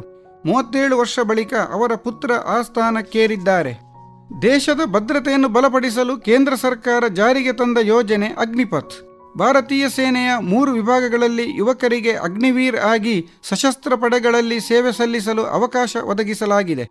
ಆರಂಭದಲ್ಲಿ ಇದನ್ನು ವಿರೋಧಿಸಿ ಕೆಲವು ಕಡೆ ಹಿಂಸಾಚಾರ ಕೂಡ ನಡೆದಿತ್ತು. ಮೈಸೂರು ಚೆನ್ನೈ ನಡುವೆ ಒಂದೇ ಭಾರತ್ ಎಕ್ಸ್ಪ್ರೆಸ್ ಓಡಲಾರಂಭಿಸಿದ್ದು ಇದೇ ವರ್ಷ. ಪ್ರಧಾನಿ ನರೇಂದ್ರ ಮೋದಿ ಅವರೇ ಈ ಮಹತ್ವಾಕಾಂಕ್ಷಿ ಯೋಜನೆಗೆ ಚಾಲನೆ ನೀಡಿದರು. ಇದು ದೇಶದ ಐದನೇ ಒಂದೇ ಭಾರತ್ ರೈಲು. ಗಂಟೆಗೆ ನೂರ ಅರವತ್ತು ಕಿಮೀಟರ್ ವೇಗದಲ್ಲಿ ಚಲಿಸುವ ಸಾಮರ್ಥ್ಯ ಹೊಂದಿದೆ. ಎಲ್ಲ ಕೋಚುಗಳು ಸ್ವಯಂಚಾಲಿತ ಬಾಗಿಲು ಹೊಂದಿದೆ. ಸಮಾನ ಶ್ರೇಣಿ, ಸಮಾಜ ಪಿಂಚಣಿ ಯೋಜನೆ ಜಾರಿಗೊಂಡ ವರ್ಷ. ದೇಶದ ಸೇನಾಪಡೆಯ ಅಧಿಕಾರಿ ಹಾಗೂ ಸಿಬ್ಬಂದಿಗೆ ನೀಡುವ ಪಿಂಚಣಿ ಮೊತ್ತವನ್ನು ಪರಿಷ್ಕರಿಸಲಾಗಿದೆ. ದೇಶದ ಕಡು ಬಡವರಿಗೆ ಉಚಿತವಾಗಿ ಪಡಿತರ ನೀಡುವ ಯೋಜನೆಯು ಜಾರಿಗೆ ಬಂದಿದೆ. ರಾಷ್ಟ್ರೀಯ ಆಹಾರ ಭದ್ರತಾ ಕಾಯ್ದೆ ಪ್ರಕಾರ ಎಂಬತ್ತೊಂದು ಪಾಯಿಂಟ್ ಮೂರು ಐದು ಕೋಟಿ ಬಡವರು ಆಹಾರ ಧಾನ್ಯಕ್ಕೆ ಹಣ ನೀಡಬೇಕಾಗಿಲ್ಲ. ಎರಡು ರೈಲುಗಳ ನಡುವೆ ಡಿಕ್ಕಿ ತಪ್ಪಿಸಲು ಭಾರತೀಯ ರೈಲ್ವೆ ಕವಚ್ ತಂತ್ರಜ್ಞಾನ ಅಭಿವೃದ್ಧಿಪಡಿಸಿದೆ. ಎಷ್ಟೇ ವೇಗವಾಗಿ ಬರುತ್ತಿದ್ದರೂ ರೈಲುಗಳು ಪರಸ್ಪರ ಡಿಕ್ಕಿ ಹೊಡೆಯುವುದಿಲ್ಲ. ಸ್ವಯಂಚಾಲಿತ ಬ್ರೇಕಿಂಗ್ ವ್ಯವಸ್ಥೆ ಅಳವಡಿಸಲಾಗಿದೆ. ದೇಶದಲ್ಲಿ ಡಿಜಿಟಲ್ ಕರೆನ್ಸಿ ಜಾರಿಗೆ ಬಂದ ವರ್ಷ. ಇದು ನಗದು ರಹಿತ ಇ ರೂಪಿ ವ್ಯವಸ್ಥೆ. ಕೊಳಗೇರಿ, ದಿನಗೂಲಿ, ದುರ್ಬಲ ವರ್ಗಗಳಿಗೆ ಸುಲಭವಾಗಿ ವೈದ್ಯಕೀಯ ಸೇವೆ ಸಿಗಲು ಕರ್ನಾಟಕ ಸರ್ಕಾರ ಜಾರಿಗೊಳಿಸಿದ್ದು ನಮ್ಮ ಕ್ಲಿನಿಕ್. ಪ್ರಸ್ತುತ ನೂರ ಹದಿನಾಲ್ಕು ನಮ್ಮ ಕ್ಲಿನಿಕ್ಗಳು ರಾಜ್ಯಾದ್ಯಂತ ಕಾರ್ಯನಿರ್ವಹಿಸುತ್ತಿವೆ. ಆಜಾದಿ ಕಾ ಅಮೃತ ಮಹೋತ್ಸವ ಪ್ರಯುಕ್ತ ಪ್ರತಿ ಮನೆಗಳಲ್ಲಿ ರಾಷ್ಟ್ರಧ್ವಜ ಹಾರಿಸುವ ಹರ್ ಘರ್ ತಿರಂಗ ಅಭಿಯಾನಕ್ಕೆ ದೇಶಾದ್ಯಂತ ಅಭೂತಪೂರ್ವ ಸ್ಪಂದನ ಸಿಕ್ಕಿದ ವರ್ಷ. ಇನ್ಫೋಸಿಸ್ ಮುಖ್ಯಸ್ಥ ನಾರಾಯಣಮೂರ್ತಿ ಅಳಿಯ ರಿಷಿ ಸುನಕ್ಗೆ ಇಂಗ್ಲೆಂಡ್ ಪ್ರಧಾನಿ ಪಟ್ಟ.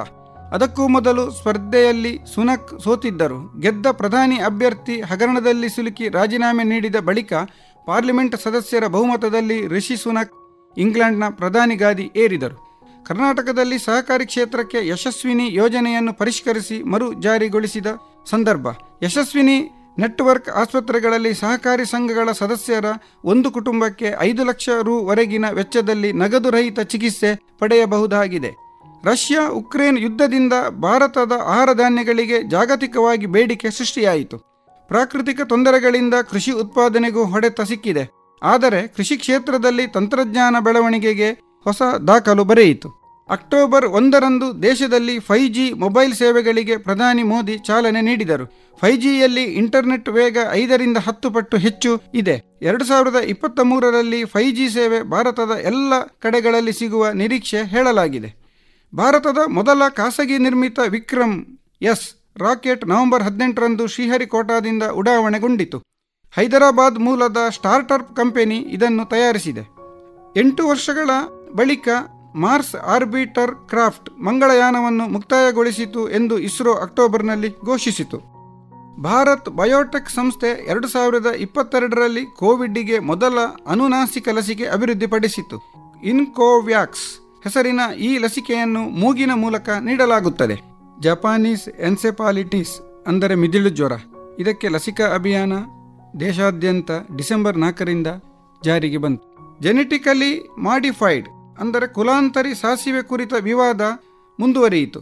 ಇದರ ವಿರುದ್ಧ ಕೆಲವು ರೈತರು ಸುಪ್ರೀಂ ಕೋರ್ಟ್ ಕದ ತಟ್ಟಿದ್ದಾರೆ. ಈ ಸಾಸಿವೆಯ ಮೊದಲ ಬೆಳೆ ಎರಡು ಸಾವಿರದ ಇಪ್ಪತ್ತ ಮೂರರಲ್ಲಿ ಬರುವ ನಿರೀಕ್ಷೆ ಇದೆ. ಭಾರತದಲ್ಲಿ ಕೃಷಿ ಕ್ಷೇತ್ರದಲ್ಲಿ ಎರಡು ಸಾವಿರದ ಇಪ್ಪತ್ತೆರಡರಲ್ಲಿ ಡ್ರೋನ್ನದ್ದೇ ಕಾರುಬಾರು. ನಿಖರವಾದ ಕೃಷಿ ಮತ್ತು ಹೈಡ್ರೋಫೋನಿಕ್ ಉತ್ಪಾದನೆಯಲ್ಲಿ ವ್ಯಾಪಕವಾಗಿ ಬಳಕೆಗೆ ಬಂತು. ಭಾರತದ ಮೊದಲ ಸ್ವದೇಶಿ ನಿರ್ಮಿತ ವಿಮಾನವಾಹಕ ಯುದ್ಧನೌಕೆ ಐಎನ್ಎಸ್ ವಿಕ್ರಾಂತ್ ಸೆಪ್ಟೆಂಬರ್ನಲ್ಲಿ ಲೋಕಾರ್ಪಣೆಗೊಂಡಿತು. ಡಿಸೆಂಬರ್ ಹದಿನೆಂಟರಂದು ಕ್ಷಿಪಣಿನಾಶಕ ಐಎನ್ಎಸ್ ಮರ್ಮುಗೋವಾ ಕೂಡ ನೌಕಾಪಡೆಗೆ ಸೇರ್ಪಡೆಗೊಂಡಿತು. ಹಿಂದೂಸ್ತಾನ ಏರೋನಾಟಿಕ್ಸ್ ತಯಾರಿಸಿದ ಹಗುರ ಯುದ್ಧ ಹೆಲಿಕಾಪ್ಟರ್ ಪ್ರಚಂಡ ಅಕ್ಟೋಬರ್ನಲ್ಲಿ ವಾಯುಪಡೆಗೆ ಸೇರ್ಪಡೆಯಾಯಿತು. ಮೊದಲ ಬಾರಿ ಕರಾವಳಿ ಕರ್ನಾಟಕದ ಉಡುಪಿಯಲ್ಲಿ ಕಾಣಿಸಿದ ಹಿಜಾಬ್ ವಿವಾದ ದೇಶದೆಲ್ಲೆಡೆ ಕಿಡಿ ಹೊತ್ತಿಸಿದ ವರ್ಷ. ಅಕ್ಟೋಬರ್ ಹದಿಮೂರರಂದು ಸುಪ್ರೀಂ ಕೋರ್ಟ್ ವಿಭಿನ್ನ ತೀರ್ಪು ನೀಡಿತು. ಶಾಲಾ ಕಾಲೇಜುಗಳಲ್ಲಿ ಹಿಜಾಬ್ ನಿಷೇಧಿಸಿದ ರಾಜ್ಯ ಸರ್ಕಾರದ ಆದೇಶವನ್ನು ಹೈಕೋರ್ಟ್ ಎತ್ತಿ ಹಿಡಿದಿತು. ಲೈಂಗಿಕ ಕಾರ್ಯಕರ್ತೆಯರು ನೆಮ್ಮದಿಯ ನಿಟ್ಟಿಸಿರು ಬಿಡುವ ಇನ್ನೊಂದು ತೀರ್ಪು ವೈಶ್ಯವಾಟಿಕೆ ಕಾನೂನುಬದ್ಧ ಎಂದಿತು. ಒಪ್ಪಿಗೆ ಮೇರೆಗೆ ವೇಶ್ಯಾವೃತ್ತಿಯಲ್ಲಿ ತೊಡಗಿರುವವರಿಗೆ ಪೊಲೀಸರು ಕಿರುಕುಳ ನೀಡುವಂತಿಲ್ಲ. ದಾಳಿ ನಡೆಸಿದಾಗ ಅವರನ್ನು ಬಂಧಿಸುವುದು ದಂಡ ವಿಧಿಸುವಂತಿಲ್ಲ ಎಂದಿತು. ವಿವಾಹಿತೆಯಾಗಿರಲಿ, ಅವಿವಾಹಿತೆಯಾಗಿರಲಿ ಗರ್ಭ ಧರಿಸಿ ಇಪ್ಪತ್ತರಿಂದ ಇಪ್ಪತ್ನಾಲ್ಕು ವಾರಗಳಾಗಿದ್ದರೆ ಅಂಥವರಿಗೆ ಗರ್ಭಪಾತ ಮಾಡಿಸಿಕೊಳ್ಳುವ ಅಧಿಕಾರ ಇದೆ. ಇದು ಸೆಪ್ಟೆಂಬರ್ನಲ್ಲಿ ಸುಪ್ರೀಂ ಕೋರ್ಟ್ ನೀಡಿದ ಐತಿಹಾಸಿಕ ತೀರ್ಪು. ಗರ್ಭಪಾತ ಕಾಯ್ದೆ ಪ್ರಕಾರ ವೈವಾಹಿಕ ಅತ್ಯಾಚಾರವು ಅತ್ಯಾಚಾರದ ವ್ಯಾಪ್ತಿಗೆ ಬರುತ್ತದೆ ಎಂದು ತೀರ್ಪು ಹೇಳಿತು. ವಿವಾದಿತ ದೇಶದ್ರೋಹ ಕಾನೂನಿಗೆ ಸುಪ್ರೀಂ ಕೋರ್ಟ್ ಮೇ ಹನ್ನೊಂದರಂದು ತಡೆಯಾಜ್ಞೆ ನೀಡಿದೆ. ನೂರ ಐವತ್ತ ಎರಡು ವರ್ಷ ಹಳೆಯ ಕಾನೂನನ್ನು ಯಾರ ಮೇಲೆಯೂ ಪ್ರಯೋಗಿಸುವಂತಿಲ್ಲ ಎಂದು ತೀರ್ಪು ಹೇಳಿತು. ದೇಶದ್ರೋಹ ಆರೋಪ ಹೊರಿಸಿ ಕೇಸು ದಾಖಲಿಸುವಂತಿಲ್ಲ ಎಂದಿತು. ಈ ಕಾನೂನಿನ ಅಡಿಯಲ್ಲಿ ಬಂಧಿತರಿಗೆ ಜಾಮೀನು ಅರ್ಜಿ ಸಲ್ಲಿಸಲು ಅವಕಾಶ ಕಲ್ಪಿಸಿತು. ಎರಡು ಸಾವಿರದ ಹದಿನಾರರಲ್ಲಿ ರಾಜ್ಯ ಸರ್ಕಾರ ಜಾರಿಗೆ ತಂದ ಭ್ರಷ್ಟಾಚಾರ ನಿಗ್ರಹ ಬ್ಯೂರೋ, ಅಂದರೆ ಎಸಿಬಿ ಹೈಕೋರ್ಟ್ ರದ್ದುಪಡಿಸಿ ಆಗಸ್ಟ್ ಹನ್ನೊಂದರಂದು ತೀರ್ಪು ನೀಡಿತು. ಎಸಿಬಿ ಬಳಿ ಇದ್ದ ಎಲ್ಲ ಪ್ರಕರಣಗಳನ್ನು ಲೋಕಾಯುಕ್ತಕ್ಕೆ ವರ್ಗಾಯಿಸಲು ಆದೇಶಿಸಿತು. ಭ್ರಷ್ಟಾಚಾರ ವಿರುದ್ಧ ಲೋಕಾಯುಕ್ತ ಬಲಪಡಿಸಲು ಸೂಚಿಸಿತು. ಸೆಪ್ಟೆಂಬರ್ ಮೂವತ್ತರಂದು ತೆರೆಕಂಡ ಕಾಂತಾರ ಸಿನಿಮಾ ಚಿತ್ರರಂಗದಲ್ಲಿ ಹೊಸ ಸಂಚಲನ ಮೂಡಿಸಿತು. ಹದಿನಾರು ಕೋಟಿ ರು ಹೂಡಿಕೆಯ ಈ ಚಿತ್ರ ಬರೋಬ್ಬರಿ ನಾನ್ನೂರು ಕೋಟಿ ರು ಗಳಿಕೆ ಮಾಡಿತು. ಹಿಂದಿ, ತಮಿಳು, ತೆಲುಗು, ತುಳು, ಮಲಯಾಳಂ ಭಾಷೆಗಳಿಗೆ ಡಬ್ ಆಗಿ ಅಲ್ಲಿಯೂ box office ದೋಚಿತು. KGF two R R R Avatar two ಹಾಗೂ the Kashmir files, Charlie seven seven seven top ಸಿನಿಮಾಗಳಾಗಿ ಮೂಡಿ ಬಂತು. ಕರಾವಳಿಯಲ್ಲಿ ತುಳು ಸಿನಿಮಾಗಳು ಸದ್ದು ಮಾಡಿತು. ಕರಾವಳಿ ಮಟ್ಟಿಗೆ ಹೇಳುವುದಾದರೆ, ಅನೈತಿಕ ಪೊಲೀಸ್ಗಿರಿ, ಉಗ್ರ ನಂಟು ಭೀತಿ, ದಾಳಿ ಕಾರ್ಯಾಚರಣೆಗಳು ವರ್ಷದ ಉತ್ತರಾರ್ಧದಲ್ಲಿ ಘಟಿಸಿದ ಪ್ರಮುಖ ವಿದ್ಯಮಾನಗಳು. ಈ ವರ್ಷವೂ ಜಿಲ್ಲಾ ಕೇಂದ್ರ ಮಂಗಳೂರು ಜೂನ್ ಮೂವತ್ತರಂದು ಭಾರೀ ಮಳೆಗೆ ನಲುಗಿತು. ಮಲೇಷಿಯಾದಿಂದ ಲೆಬನಾನಿಗೆ ತೆರಳುತ್ತಿದ್ದ ಪ್ರಿನ್ಸಸ್ ಮಿರಾಕಲ್ ಸರಕು ನೌಕೆ ಸೋಮೇಶ್ವರ ಉಚ್ಚಿಲ ಬಳಿ ತಾಂತ್ರಿಕ ತೊಂದರೆಯಿಂದ ಮುಳುಗಿತು. ಅದರಲ್ಲಿದ್ದ ಹದಿನೈದು ಮಂದಿ ನಾವಿಕರನ್ನು ರಕ್ಷಿಸಲಾಯಿತು. ಉಗ್ರ ಸಂಘಟನೆಯ ನಂಟು ಆರೋಪದಲ್ಲಿ ಪಿಎಫ್ಐ ಮತ್ತು ಎಸ್ಡಿಪಿಐ ಸಂಘಟನೆಗಳ ಪದಾಧಿಕಾರಿಗಳ ಬಂಧನ ಸತ್ರ ನಡೆಯಿತು. ಕೊನೆಗೆ ಎನ್ಐಎ ಅಧಿಕಾರಿಗಳ ತಂಡ ಬಂಧನ ಕಾರ್ಯಾಚರಣೆ ಮುಂದುವರಿಸಿತು.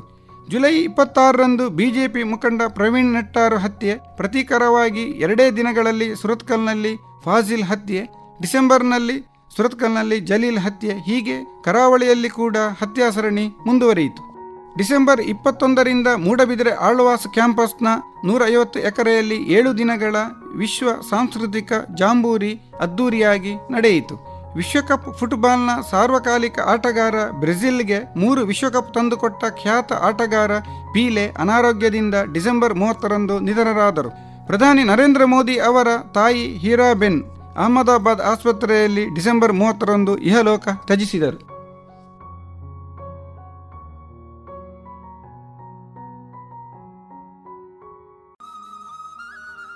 ಇದುವರೆಗೆ ಕನ್ನಡಪ್ರಭ ಮಂಗಳೂರಿನ ಹಿರಿಯ ಪ್ರಧಾನ ವರದಿಗಾರರಾದ ಶ್ರೀಯುತ ಆತ್ಮಭೂಷಣ್ ಅವರಿಂದ ಎರಡು ಸಾವಿರದ ಇಪ್ಪತ್ತ ಎರಡರ ಹಿನ್ನೋಟದ ಕುರಿತ ಅವಲೋಕನವನ್ನ ಅವಲೋಕಿಸಿಕೊಂಡು ಬಂದಿರಿ. ಇನ್ನು ಮುಂದೆ ಜನವರಿ ಒಂದು ಜಾಗತಿಕ ಕುಟುಂಬ ದಿನ. ಈ ಕುರಿತು ಬಸವರಾಜ್ ಯರಗುಪ್ಪಿ ಅವರಿಂದ ಮಾಹಿತಿಯನ್ನ ಕೇಳೋಣ.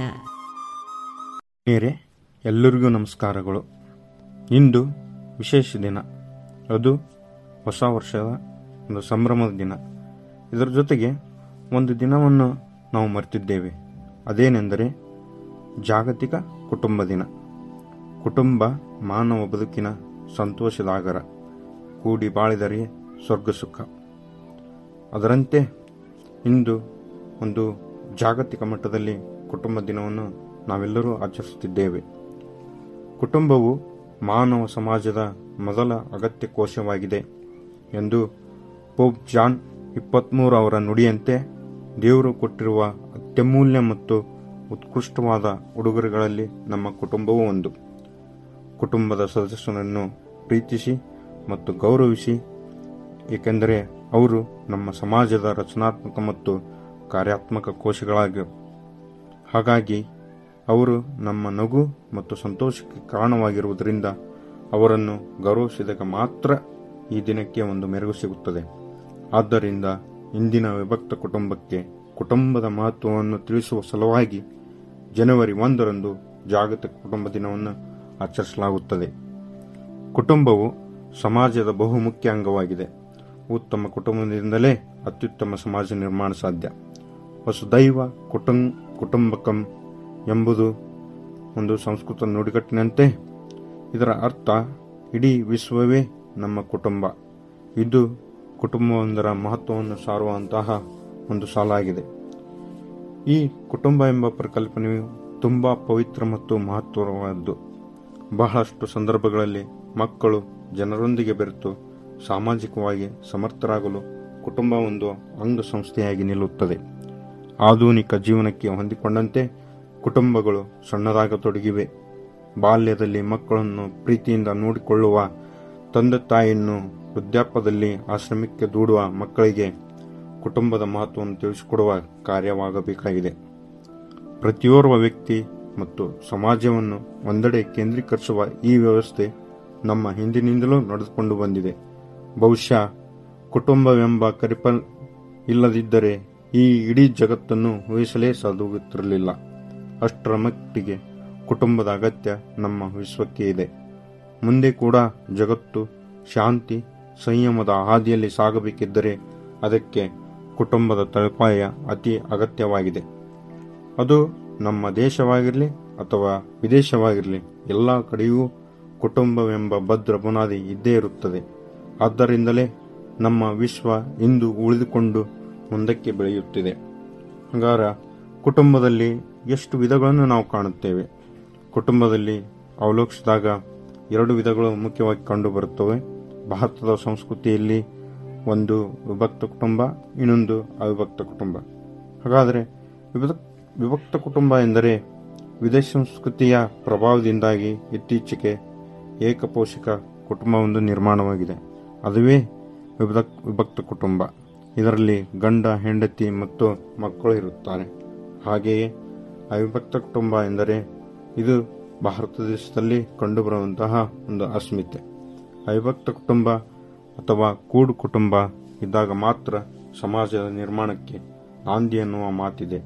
ಒಂದೇ ಕಡೆಯಲ್ಲಿ ಅನೇಕ ದಂಪತಿಗಳು ಇರುವಂತಹ ಕುಟುಂಬ ಅದುವೇ ಅವಿಭಕ್ತ ಕುಟುಂಬ. ಸಾಮಾನ್ಯವಾಗಿ ಹಿರಿಯರೊಬ್ಬರು ಇದಕ್ಕೆ ಯಜಮಾನರಾಗಿರುತ್ತಾರೆ. ಅವಿಭಕ್ತ ಕುಟುಂಬ ಎಂದರೆ ಒಂದೇ ಮನೆಯಲ್ಲಿ ಎರಡು ಅಥವಾ ಎರಡಕ್ಕಿಂತ ಹೆಚ್ಚಿನ ತಲೆಮಾರಿನವರು.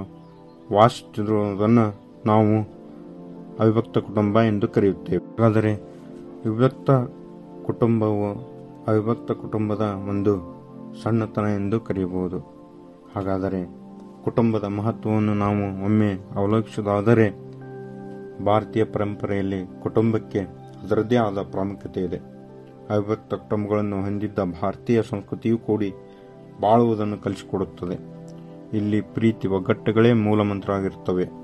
ಒಂದು ಮಗು ಸಮಾಜದ ಉತ್ತಮ ಪ್ರಜೆಯಾಗಿ ರೂಪುಗೊಂಡರೆ ಅದರಲ್ಲಿ ಆ ಮಗು ಶಕ್ತಿಗಿಂತ ಆತನನ್ನು ಆ- ಆ ರೀತಿ ರೂಪಿಸಿದ ಕುಟುಂಬದ ಸಂಸ್ಕೃತಿಯನ್ನು ಹೊಗಳುವ ಒಂದು ಕಾಲಘಟ್ಟವಿತ್ತು. ಆದರೆ ಇಂದು ಕಾಲ ಬದಲಾಗಿದೆ. ಜೊತೆಗೆ ಜಗತ್ತಿನಾದ್ಯಂತ ಕುಟುಂಬ ರೂಪೀಕರಣದ ಪದ್ಧತಿಯೂ ಬದಲಾಗಿದೆ. ಅವಿಭಕ್ತ ಕುಟುಂಬಗಳು ವಿಭಕ್ತ ಕುಟುಂಬಗಳಾಗಿ ಬದಲಾಗಿವೆ.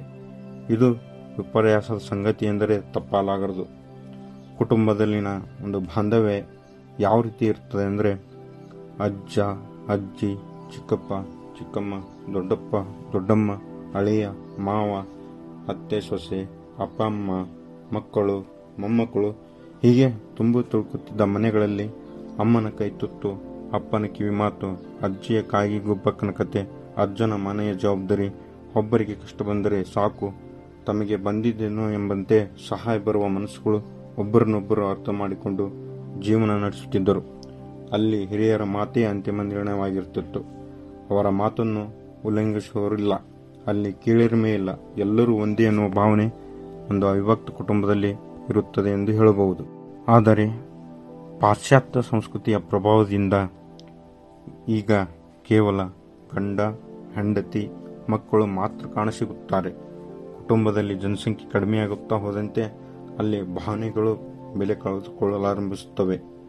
ಹೆತ್ತವರ ಮಕ್ಕಳ ತರಾತುರಿಯ ಜೀವನದ ನಡುವೆ ಮುಖಕ್ಕೆ ಮುಖ ಕೊಟ್ಟು ಮಾತ್ರವಷ್ಟು ಸಮಯವಿಲ್ಲದಂತಾಗಿದೆ ಕೇವಲ ಯಂತ್ರಗಳಂತೆ ಬದುಕುವುದು.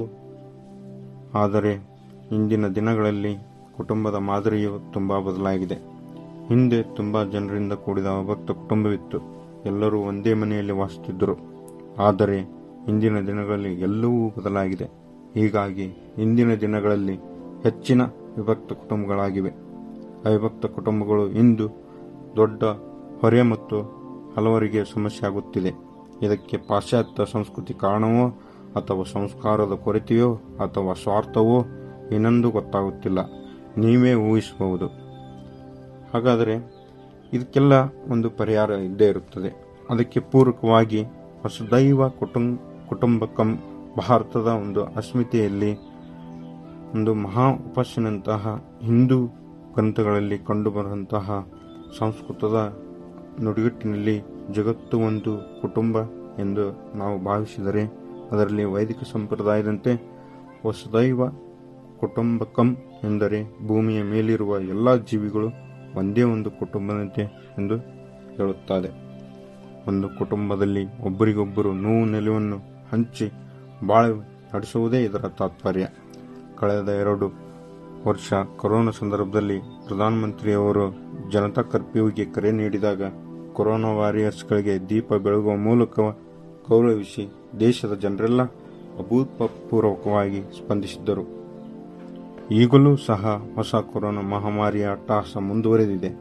ಆದಾಗ್ಯೂ, ನಮ್ಮ ಕುಟುಂಬದ ಸದಸ್ಯರ ನಡುವಿನ ಹೊಂದಾಣಿಕೆಯ ಸಂಬಂಧವನ್ನು ನಮ್ಮಲ್ಲಿನ ಕೌಟುಂಬಿಕ ವ್ಯವಸ್ಥೆಯ ಸಂಕೇತವನ್ನು ತಿಳಿಸುತ್ತದೆ.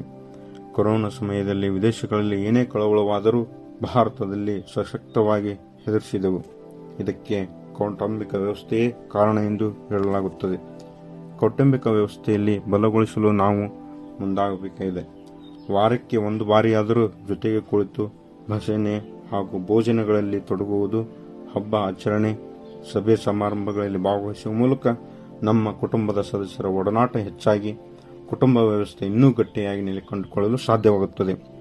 ಹಬ್ಬ ಹರಿದಿನಗಳು ಬಂದರೆ ಸಾಕು. ಮನೆಯಲ್ಲ ಸಂಪೂರ್ಣ ಅಲಂಕಾರ.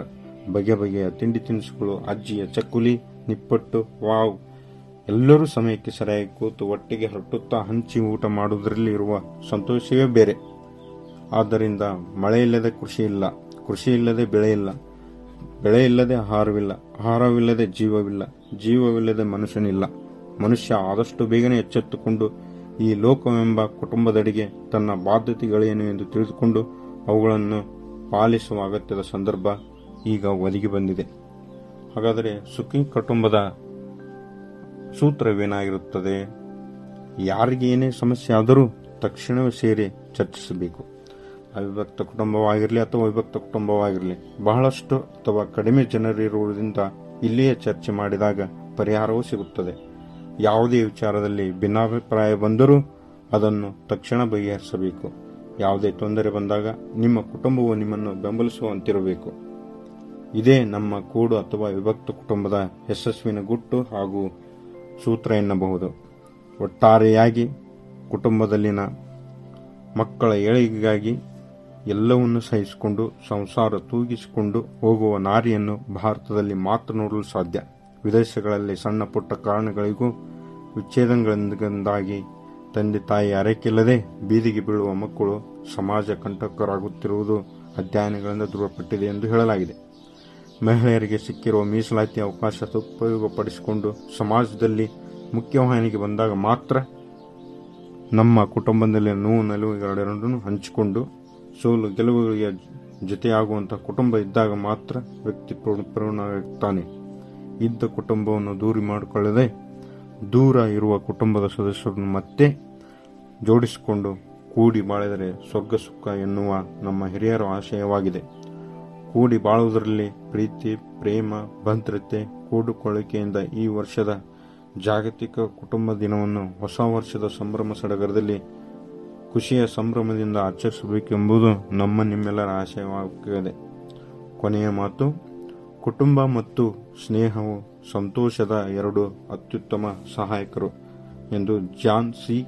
ಮ್ಯಾಕ್ವೆಲ್ ಅವರು ಒಂದು ಕುಟುಂಬದ ಬಗ್ಗೆ ಹೇಳಿದ್ದನ್ನು ನಾವು ಸ್ಮರಿಸಬಹುದು. ನಮಸ್ಕಾರಗಳು. ಇದುವರೆಗೆ ಇಂದು ಜಾಗತಿಕ ಕುಟುಂಬ ದಿನ. ಈ ಕುರಿತು ಬಸವರಾಜ್ ಯರಗುಪ್ಪಿ ಅವರಿಂದ ಮಾಹಿತಿಯನ್ನ ಕೇಳಿದಿರಿ.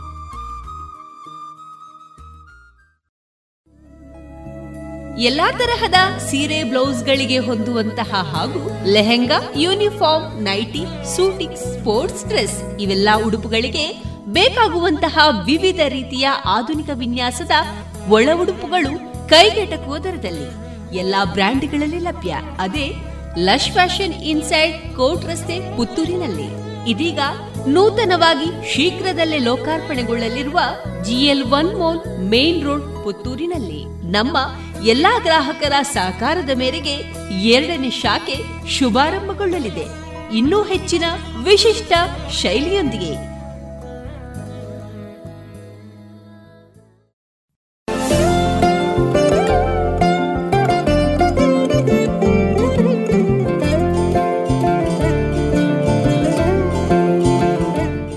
ಇದೀಗ ಶೇಣಿ ಗೋಪಾಲಕೃಷ್ಣ ಭಟ್ ಚಾರಿಟೇಬಲ್ ಟ್ರಸ್ಟ್ ವತಿಯಿಂದ ಶೇಣಿ ಸಂಸ್ಮರಣೆ ಹರಿಕಥಾ ಸಪ್ತಾಹದ ಅಂಗವಾಗಿ ಪ್ರಸ್ತುತಗೊಂಡಂತಹ ಹರಿಕತೆ ತ್ರಿಪುರಮಥನ ಮುಂದುವರಿದ ಹರಿಕತೆಯ ಭಾಗ. ಇದೀಗ ರೇಡಿಯೋ ಪಾಂಚಜನ್ಯದಲ್ಲಿ ಆಲಿಸೋಣ. ಈ ಹರಿಕತೆಯನ್ನ ಪ್ರಸ್ತುತಪಡಿಸುವಂತಹ ಹರಿದಾಸರು ಪಿವಿ ರಾವ್. ಇದೀಗ ಕೇಳಿ ತ್ರಿಪುರಮಥನ ಹರಿಕತೆ ನನಗೂ ಹಾಗೆ ನಿಯಮ ಇಲ್ವಾ? ನನ್ನ ಭಕ್ತರನ್ನು ನಾನು ಹೇಗೆ ಕೊಲ್ಲುವುದು? ನಿನ್ನ ವರವನ್ನು ಸತ್ಯವಾಗಿಸಲಿಕ್ಕೆ ಬೇಕಾಗಿ ಚರಣರ ಪೊರೆಯುವುದು ಎನ್ನಯ್ಯ ಅಬಿರುದು ಅದನ್ನು ಬಿಡ್ಲಿಕ್ಕಾಗ್ತದ ಹಾಗಾಗಿ ನನಗೆ ಕೊಲ್ಲಿಕ್ಕೆ ಆಗುವುದಿಲ್ಲ ಅವರನ್ನು. ಹೋಗಿ ನಡೀರಿ ಭಕ್ತರ ಮೇಲೆ ಪ್ರೀತಿ ಎಷ್ಟುಂಟು ನೋಡಿ, ಎಷ್ಟು ಮೋಹ ಉಂಟು ಈಶ್ವರನಿಗೆ.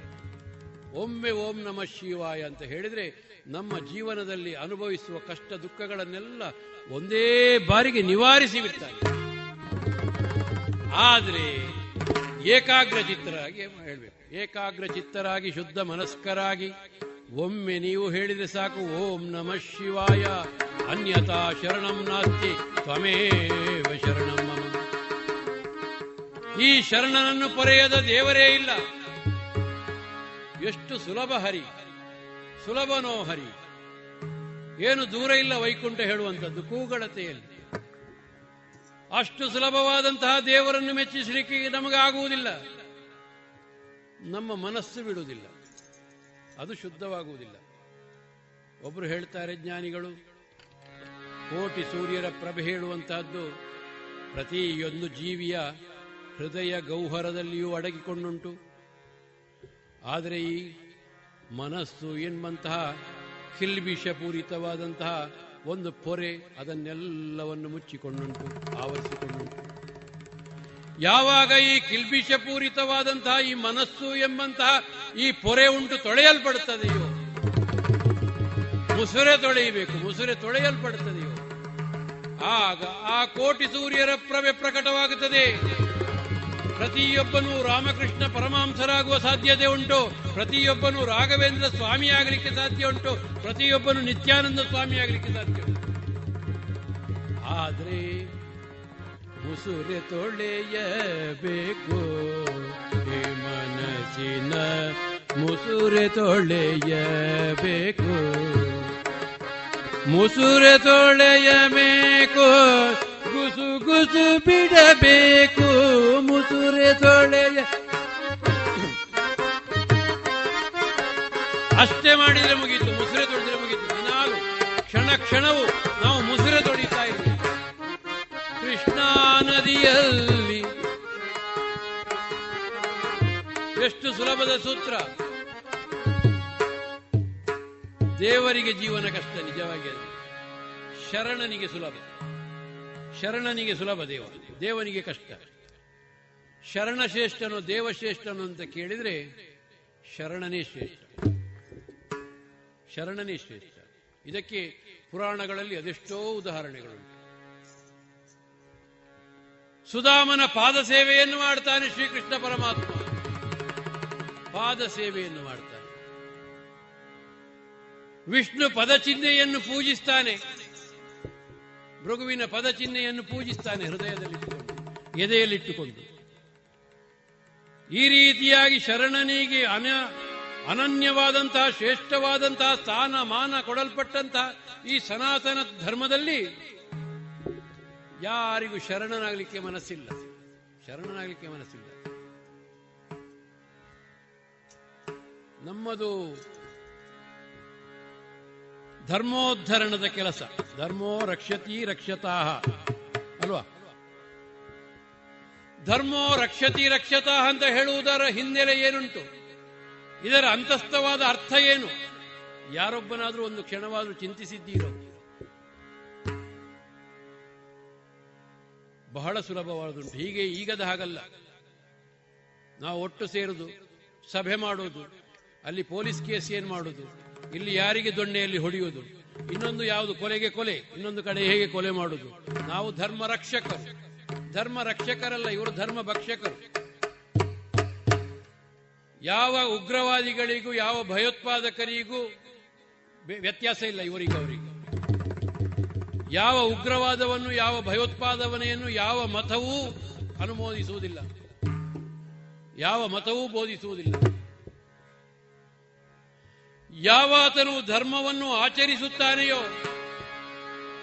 ನಿರಂತರವಾಗಿ ಧರ್ಮದ ಛತ್ರದ ಅಡಿಯಲ್ಲಿ, ನೆರಳಿನಲ್ಲಿ ವಾಸಿಸುತ್ತಾನೆಯೋ, ಅವನನ್ನು ಧರ್ಮ ರಕ್ಷಿಸುತ್ತದೆ.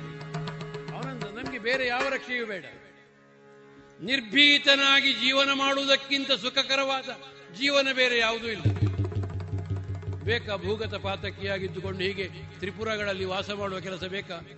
ಯಾವಾಗ ಮರಣ ಬರ್ತದೆ ಅಂತ ಗೊತ್ತಿಲ್ಲ. ಅದಕ್ಕೆ ಬೇಕಾಗಿ ಶಿವನ ಧ್ಯಾನ. ಅವರ ಶಿವನ ಧ್ಯಾನದ ಉದ್ದೇಶ ಏನು? ಮರಣ ಬರಬಾರ್ದು. ಮರಣ ಭಯ. ಶರಣನಿಗೆ ಮರಣದ ಭಯ ಒಂದಿಲ್ಲ. ಉಂಟ. ಬ್ರಹ್ಮಜ್ಞಾನಿ ಯಾವ ಕಾಲದಲ್ಲಿಯೂ ಹೆದರುವುದಿಲ್ಲ ಮರಣ. ಜ್ಞಾನಕ್ಕಿಂತ ದೊಡ್ಡ ನಿಧಿ ಬೇರೆ ಯಾವುದೂ ಇಲ್ಲ. ಉಂಟ.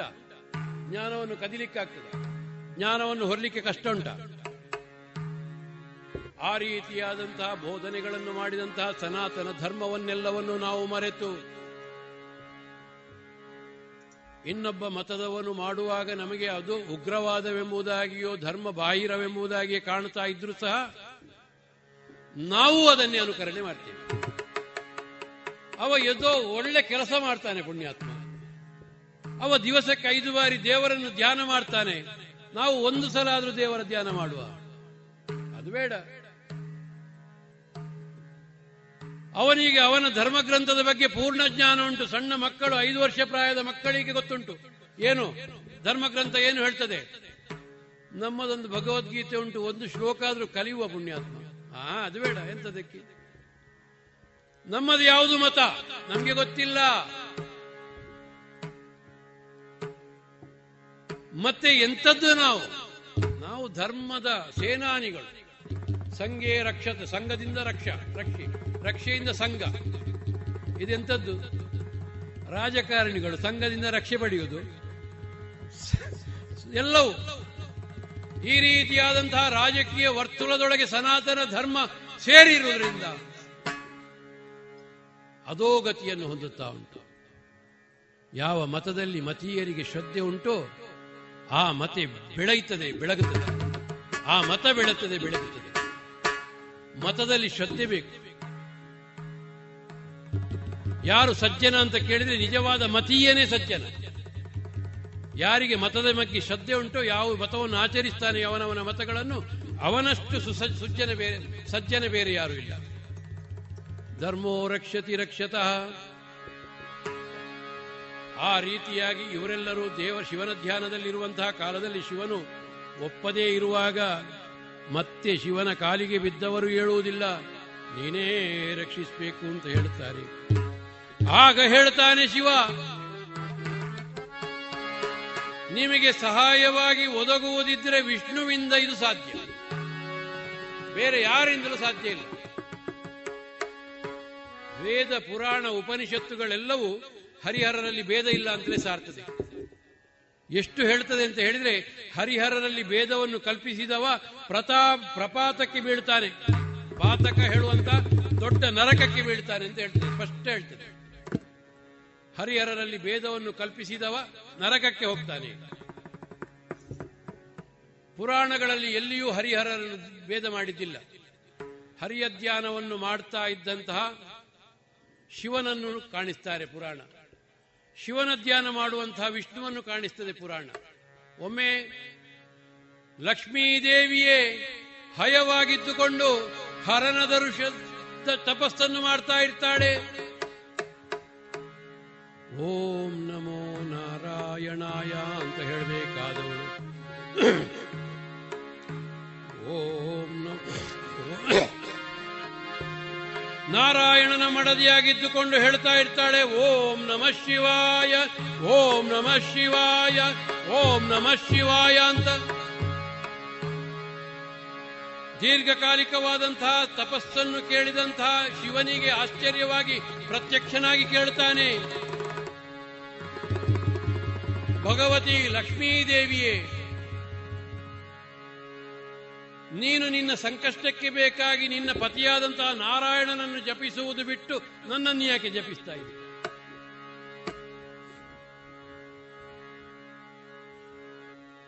ನಾನು ನನ್ನ ದೇವರೇ ವೈಕುಂಠದಲ್ಲಿದ್ದುಕೊಂಡು ಹರನ ತಪಸ್ಸನ್ನು ಮಾಡುತ್ತಿದ್ದದ್ದನ್ನು ನಾನು ಕಂಡಿದ್ದೇನೆ.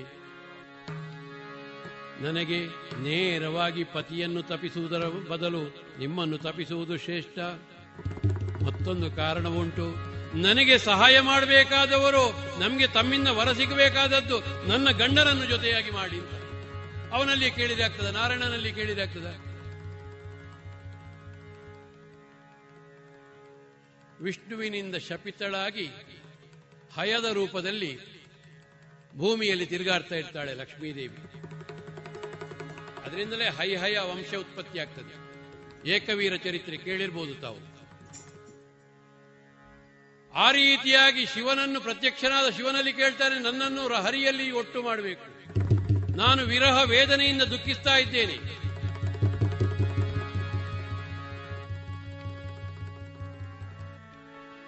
ಆ ರೀತಿಯಾಗಿ ಹರಿಹರಲ್ಲಿ ಭೇದ ಇಲ್ಲ ಹೇಳುವ ತತ್ವವನ್ನು ಎಲ್ಲ ಪುರಾಣಗಳು ಸಾರ್ತಾ ಇದ್ದಾರೆ ಈ ತ್ರಿಪುರ ಮತನ ಪ್ರಸಂಗದಲ್ಲಿಯೂ ಈಶ್ವರನೇ ಹೇಳುತ್ತಾರೆ.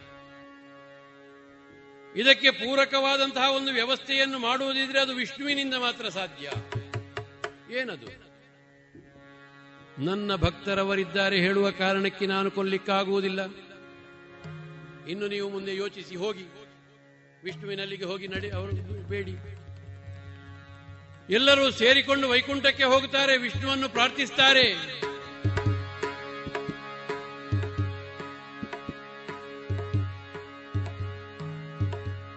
ವಿಷ್ಣು ಪ್ರತ್ಯಕ್ಷನಾಗಿ ಕೇಳುತ್ತಾನೆ, ಏನಾಗಬೇಕು? ಹರನಿಂದಲೇ ತ್ರಿಪುರರಿಗೆ ಮರಣವೆಂಬುದಾಗಿ ವರಪ್ರಧಾನವಾಗಿದ್ರೂ ಸಹ ಹರನ ಭಕ್ತರಿದ್ದಾರೆ, ಅವರು ಹೇಳುವ ಕಾರಣಕ್ಕೆ ಬೇಕಾಗಿ ಶಿವನು ಅವರನ್ನು ಕೊಲ್ಲುವ ಹಾಗಿಲ್ಲ. ಇದಕ್ಕೆ ಬೇಕಾಗಿ ಉಪಾಯಾಂತರದಿಂದ ಅವರನ್ನು ಸಂಹರಿಸಬೇಕು, ನಾಶ ಮಾಡಬೇಕು.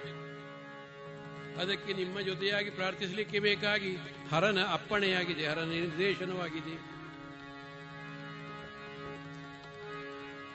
ನೀಲಮೇಘ ಶ್ಯಾಮನಾದಂತಹ ವಿಷ್ಣು ಅಲ್ಲಿಗೆ ಮುಗುಳ್ನಗೆಯನ್ನು ಭಯ ಭಯಪಡಬೇಡಿ ನೀವು. ಕೆಲವೇ ದಿವಸಗಳಲ್ಲಿ ಸರಿ ಮಾಡ್ತೇನೆ ನಾನು. ಹೆಚ್ಚು ಕಾಲ ಬೇಡ.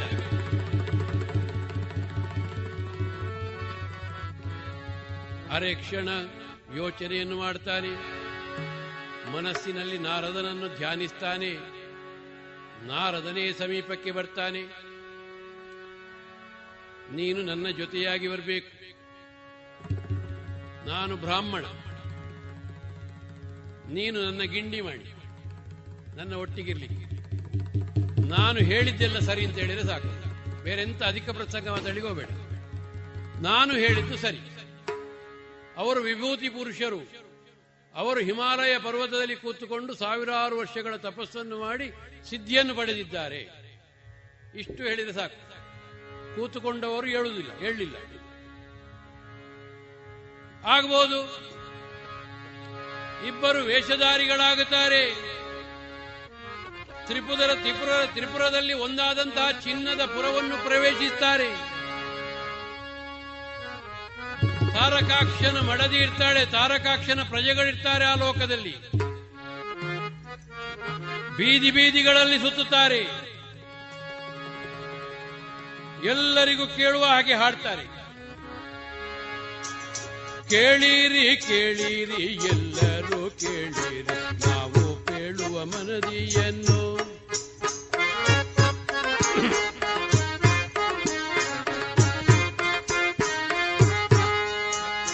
ಕೇಳಿರಿ ಕೇಳಿರಿ, ಎಲ್ಲರೂ ಕೇಳಿರಿ. ನಾವು ಕೇಳುವ ಮತವಿದನು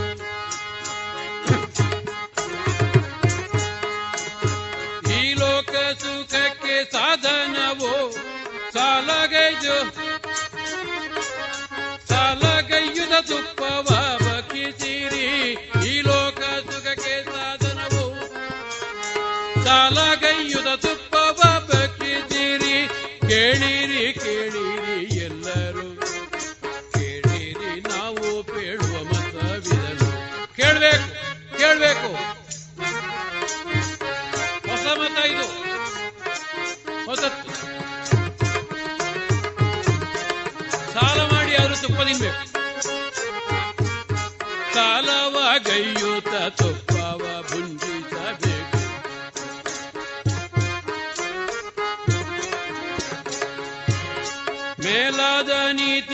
ಜಗದಿ ಆಹ್ಲಾದ ಸುಖವೇ ಪರಮ ಲಕ್ಷ್ಯವು ಮೇಲಾದ ನೀತಿಯು ಜಗದಿ ಆಹ್ಲಾದ ಸುಖವೇ ಪರಮ ಲಕ್ಷ್ಯವು. ಬೇರೆ ಲಕ್ಷ್ಯವೇ ಇಲ್ಲ ಜೀವನದಲ್ಲಿ. ಲೋಕದ ನೀತಿ ಹೇಳಿದ್ರೆ ಇದುವೇ. ಸುಖವನ್ನು ಪಡಿಬೇಕು. ಏ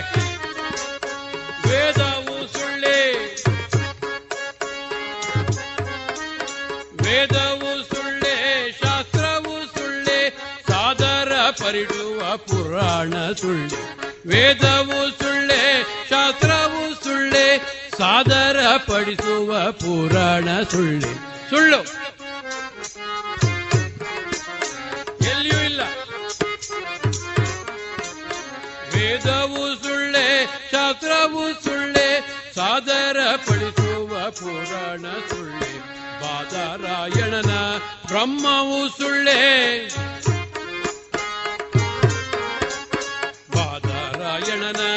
ಬ್ರಹ್ಮವು ಸುಳ್ಳೆ ಆದಿ ಹುಟ್ಟೆ ಅಂತ್ಯವು ಮರಣ.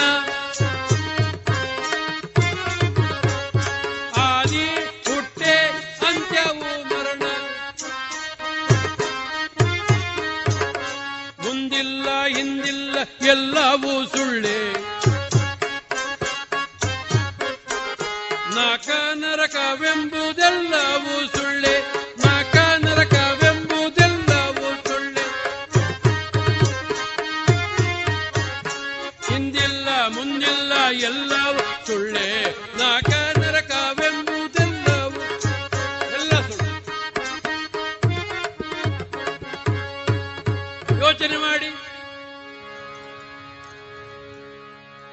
ಎಲ್ಲಿಯಾದ್ರೂ ವೇದಶಾಸ್ತ್ರಗಳಲ್ಲಿ ಬ್ರಾಹ್ಮಣನನ್ನು ದೂರಿದ್ದುಂಟ. ಇದು ಯಾರು ಮಾಡಿದ್ದು ಅಂತ ಕೇಳಿದೆ, ವ್ಯಾಸ ಮಹರ್ಷಿಗಳು ಮಾಡಿದ್ದು ಅಂತ ಹೇಳ್ತಾರೆ, ಬಾದರಾಯಣ. ಬಾದರಾಯಣನ ಬ್ರಹ್ಮವು ಸುಳ್ಳೆ. ಏನಿಲ್ಲ ಸುಮ್ಮಗಿದ್ದಿಲ್ಲ ಕಣ್ಣಿಗೆ ಕಾಣುವುದು ಮಾತ್ರ ಸತ್ಯ. ಇದೆಲ್ಲವೂ ಸುಳ್ಳು. ಯಾಕೆ? ಬದುಕ್ಲಿಕ್ಕೆ. ಬ್ರಾಹ್ಮಣರಿಗೆ ಬದುಕಲಿಕ್ಕಿದೆಲ್ಲ ಯೋಚನೆ ಮಾಡಿ. ಸತ್ತು ಹೋದ ಅಪ್ಪನನ್ನು ಯಾರಾದರೂ ಕಂಡಿದ್ದೀರಾ? ಕಂಡಿದ್ದೀರಾ? ನೀವು ಕಂಡಿದ್ದೀರಾ? ನೋಡಿದ್ದೀರಾ? ದೇವರನ್ನು ನೋಡಿದ್ದೀರಾ ನೀವು ಯಾರಾದರೂ? ನೋಡಿದ್ದೀರಾ? ಮತ್ತೆ ಎಂಥದಕ್ಕೆ ಅಲ್ಲಿ ಪಿಂಡ, ಪಿಂಡವಿಷ್ಟು ಕಟ್ಟಿ ಇಡುದು ಯಾಕೆ? ಇದು ಎಲ್ಲ ಪಿಂಡ ಬ್ರಾಹ್ಮಣನ ಹೊಟ್ಟೆಗೆ. ಇದು ಬೇರೆ ಯಾರಿಗೂ ಅಲ್ಲ, ಬ್ರಾಹ್ಮಣರಿಗೆ ಹೊಟ್ಟೆಗೆ ಬೇಕಾಗಿ. ಅವರ ಜೀವನೋಪಾಯಕ್ಕೆ ಬೇಕಾಗಿ ಇದನ್ನೆಲ್ಲ ಬರೆದಿಟ್ಟಿದ್ದಾರೆ. ಇದೆಲ್ಲವೂ ಸುಳ್ಳು. ವೇದವು ಸುಳ್ಳೆ, ಶಾಸ್ತ್ರವು ಸುಳ್ಳೆ, ಬಾದರಾಯಣನ ಬ್ರಹ್ಮವು ಸುಳ್ಳೆ. ಸುಳ್ಳೆ ಸುಳ್ಳೆ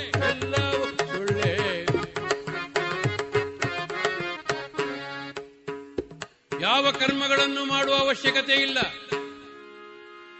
ಸಾಲ ಮಾಡಿ ಆದರೂ ತುಪ್ಪವನ್ನು ತಿನ್ನಬೇಕು ಇವತ್ತಿನ ಈ ಕ್ಷಣ ನಮ್ಮದ್ದು.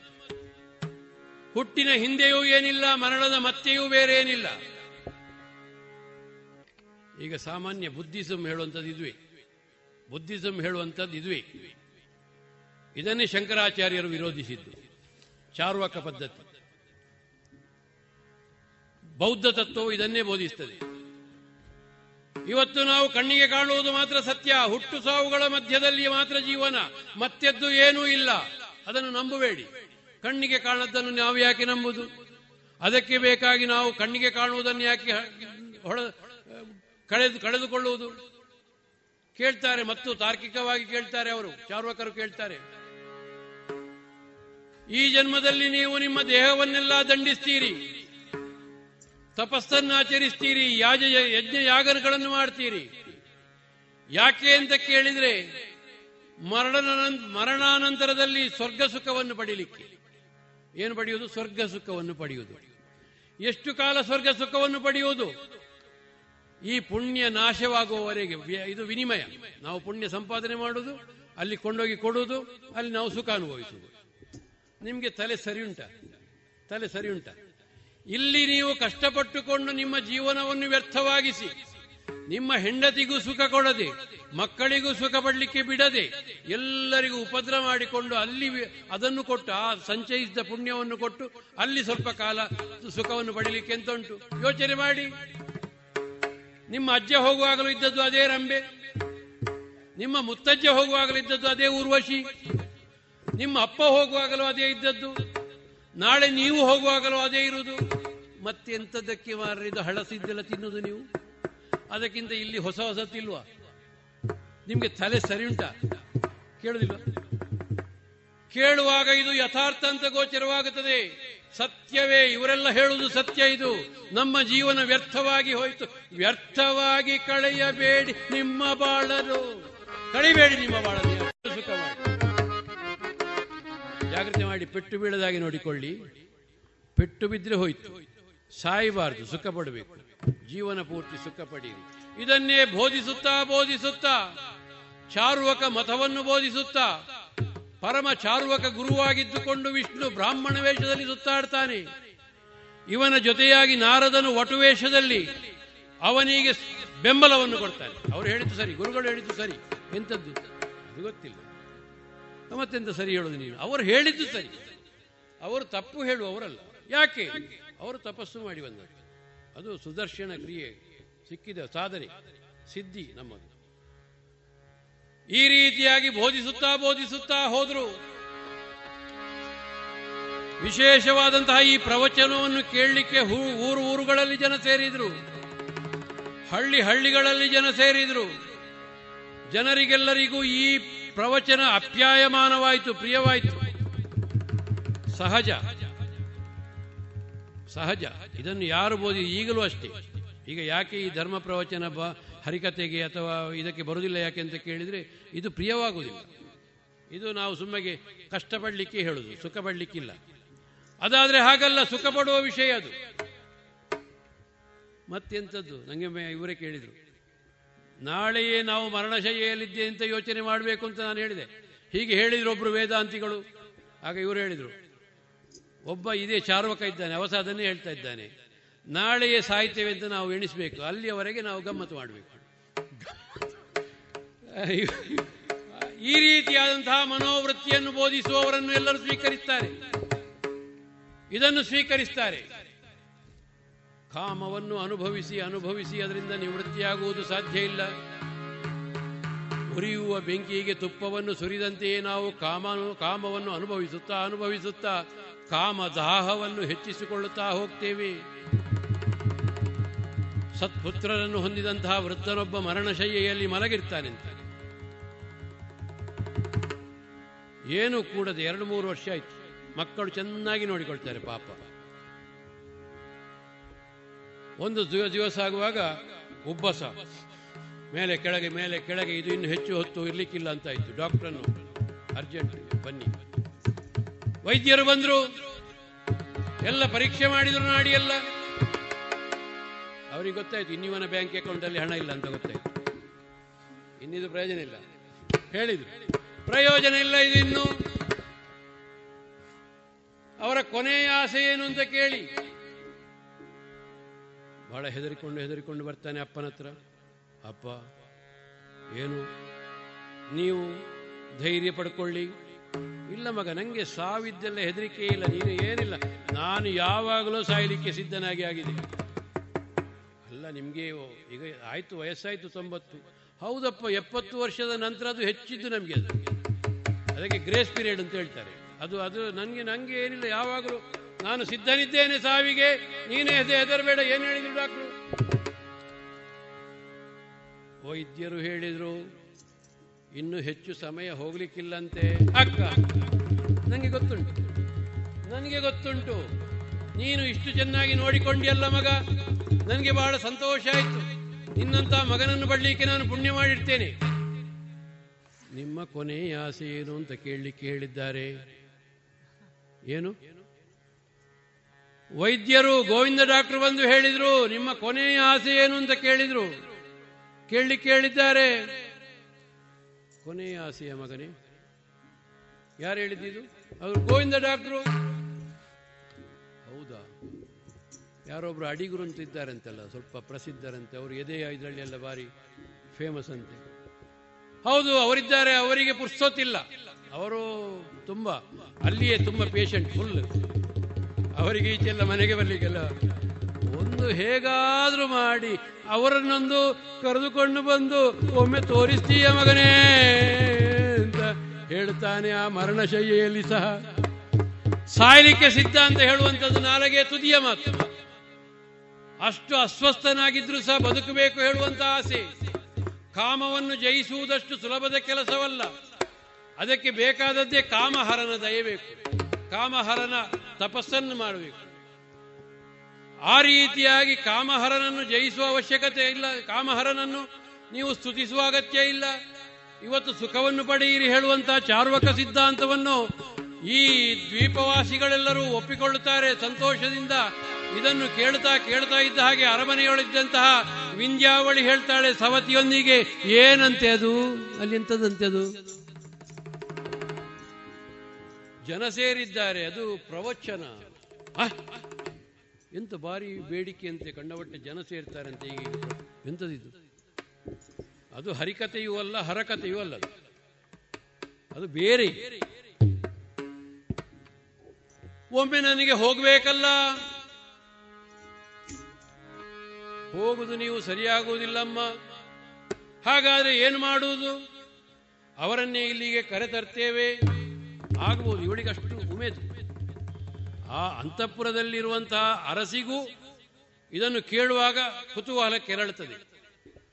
ಆ ರೀತಿಯಾಗಿ ಅವಳು ಅಲ್ಲಿಗೆ ಹೋಗ್ತಾಳೆ. ಅವಳನ್ನು ನೋಡಿದಾಗ ಈ ವಟು ವಿಚಾರಿಸ್ತಾನೆ ಯಾರು ಅಂತ ಹೇಳಿ ಅವಳ ಸೌಂದರ್ಯವನ್ನು ನೋಡಿ.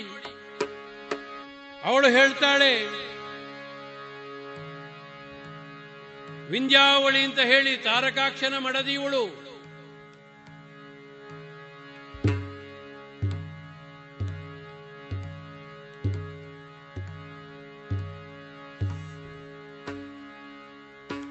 ಆಗ ಗುರುಗಳ ಕರುಣಾದೃಷ್ಟಿ ವಿಂಧ್ಯಾವಳಿಯ ಮೇಲೆ ಬೀಳ್ತದೆ. ಆಗ ಒಟ್ಟು ಹೇಳ್ತಾನೆ, ನೋಡಿ ನೋಡಿ ನೋಡಿ, ಅವರ ದೃಷ್ಟಿ ನಿಮ್ಮ ಮೇಲೆ ಬಿದ್ದಿದೆ. ನಿಮ್ಮದು ಅದೃಷ್ಟ ಒಳ್ಳೆದುಂಟು. ಇಲ್ಲದ್ರೆ ಹಾಗೆ ಅವರು ನೋಡುವವರಲ್ಲ. ಅವಳನ್ನು ನೋಡಿ ಹೇಳ್ತಾಳೆ, ಏನಮ್ಮ ಇದು? ಹಣೆಯಲ್ಲಿ ತಿಲಕ ಕಾಣುತ್ತಾ ಉಂಟು, ಕೊರಳಲ್ಲಿ ಮಾಂಗಲ್ಯ ಕಾಣುತ್ತಾ ಉಂಟು. ಕೈಗಳಲ್ಲಿ ಬಳೆಗಳು ನಿನಾದ ಮಾಡ್ತಾ ಉಂಟು. ನೂಪುರವು ಕಾಲುಗಳಲ್ಲುಂಟು. ಕಾಲ್ ಬೆರಳಲ್ಲಿ ಪುನಃ ಉಂಗುರ ಉಂಟು. ಏನ್ ಹೇಳ್ತಾರೆ ಇದಕ್ಕೆ? ಐದು ಮುತ್ತುಗಳ. ಮುತ್ತೈದೆ. ಈ ಐದು ಮುತ್ತುಗಳನ್ನು ಧರಿಸಿದವ ಮುತ್ತೈದೆ. ಹೌದೌದೌದು, ಮುತ್ತೈದೆ. ನಾವೆಲ್ಲ ಪತಿವ್ರತ ಶಿರೋಮಣಿಗಳು. ನಮಗೆ ಗಂಡ ಬಿಟ್ಟರೆ ಬೇರೆ ದೇವರೇ ಇಲ್ಲ. ಏನೋ? ನಮಗೆ ಗಂಡನೇ ದೇವರು, ಪತಿಯೇ ಪರದೈವ.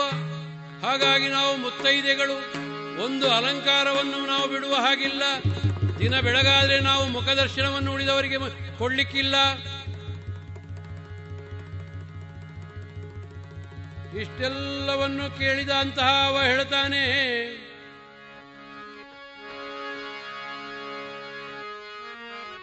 ಸತಿಗೆ ಪರಿಪರ ದೈವವೆಂ ಓದಿದು ಪೆಣ್ಗಳನು.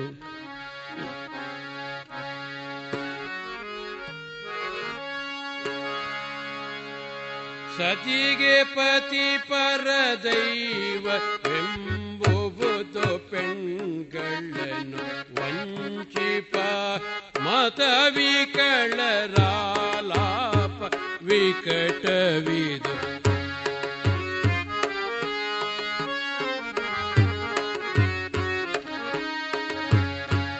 सचि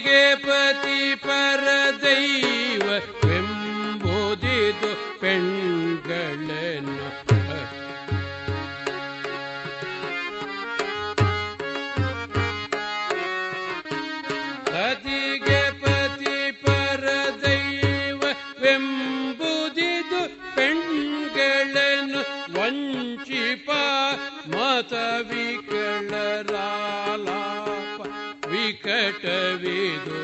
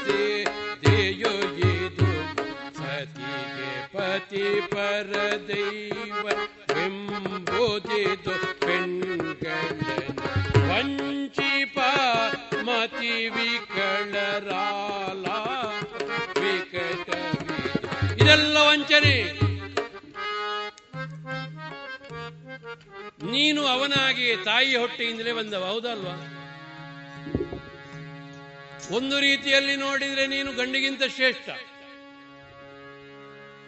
ಈಗ ಹೆಣ್ಣಿನ ಹಿಂದೆ ಬರುವ ಹುಡುಗರನ್ನಾದರೂ ನೀವು ಹೆಚ್ಚು ನೋಡಬಹುದು ಗಂಡಿನ ಹಿಂದೆ ಬರುವ ಹುಡುಗಿಯರಿದ್ದಾರೆ. ಈ ಸೃಷ್ಟಿಗೆಲ್ಲ ಕಾರಣ ಅಂತ ಹೇಳ್ತಾರೆ. ಆದಿಮಾಯ. ಆದಿಮಾಯ ಸ್ವರೂಪವೇ ನಿಮ್ಮನ್ನು ಅಂತ ಹೇಳ್ತಾರೆ. ಮತ್ತೆ ನೀವು ಯಾಕೆ ಅವರಿಗೆ ಸೇವೆ ಮಾಡುದು? ದಾಸರಾಗಿರುವುದು. ಇದೆಲ್ಲ ವಂಚನೆ. ಇದನ್ನೆಲ್ಲ ಹೇಳಿದವರು ಯಾರು ಅಂತ ಕೇಳಿದ್ರೆ ಗಂಡಸರು. ಪಿಂಡಾನ್ನ ತಿನ್ನುವ ಗಂಡಸರು ಮಾಡಿದಂತಹ ಈ ನಿರ್ಣಯಗಳೆಲ್ಲ ಸುಳ್ಳು. ನಿಜವಾದ ಧರ್ಮ ಏನು ಅಂತ ಹೇಳಿದ್ರೆ, ಒಂದು ವೇಳೆ ಪತಿಯಿಂದ ಬೇಕಾದ ಸುಖ ಸಿಕ್ಕದಿದ್ರೆ ಸುಖವನ್ನು ಆಶ್ರಯಿಸಿಕೊಂಡು ಹೋಗಬೇಕು. ಕಳೆದ ಕಾಲ ಮತ್ತೆ ಬರುವುದಿಲ್ಲ. ಯೌವನ ಹೋದ ಮೇಲೆ ನಿಮಗೆ ಬೇಕಾ? ಬೇಕಾ? ಆ ಯೌವನದಲ್ಲಿ ಇದು ಹಲ್ಲಿರುವಾಗ ಇಲ್ಲದ ಕಡಲೆಕಾಯಿ ಅಂತದ್ದಕ್ಕೆ ನಿಮ್ಗೆ ತಲೆ ಸರಿಲ್ಲ. ಹಾಗಾಗಿರುವಾಗ ಇದೆಲ್ಲ ವಂಚನೆಗಳು? ಇದನ್ನು ಕೇಳುತ್ತಾಳೆ ಮನೆಯಲ್ಲಿದ್ದುಕೊಂಡು. ಮನೆಗೆ ಆಗಮಿಸಿದಂತಹ ಅಗಂತುಕನನ್ನು ನೋಡ್ತಾಳೆ ವಿಂಧ್ಯಾವಳಿ. ಅವನ ದೇಹದ ಆಕರ್ಷಣೆಯನ್ನು ಹೊಂದುತ್ತಾಳೆ. ಅವನಲ್ಲಿ ಅನುರಕ್ತಳಾಗುತ್ತಾಳೆ. ಕಪಿಯ ಮನಸ್ಸು ಮನಸ್ಸು ಹೇಳಿದ್ರೆ ಕಪಿಗೆ ಹೋಲನೆ, ತುಲನೆ ಮಾಡ್ತಾರೆ, ಚಂಚಲ ಮನಸ್ಸು. ಮನಸ್ಸನ್ನು ಸ್ಥಿರವಾಗಿ ನಿಲ್ಲಿಸ್ತೇನೆ ಅಂತ ಹೇಳುವ ಸಾಮರ್ಥ್ಯ ಉಳ್ಳವರು ಯೋಗಿಗಳು. ಚರಿತ್ರೆಯಲ್ಲಿ ಸಂದು ಹೋದ ರಾಘವೇಂದ್ರ ರಾಘವೇಂದ್ರ ಸ್ವಾಮಿಗಳು ಅಥವಾ ನಿತ್ಯಾನಂದ ಸ್ವಾಮಿಗಳು, ಅಂತಹ ಮೇರು ವ್ಯಕ್ತಿಗಳು.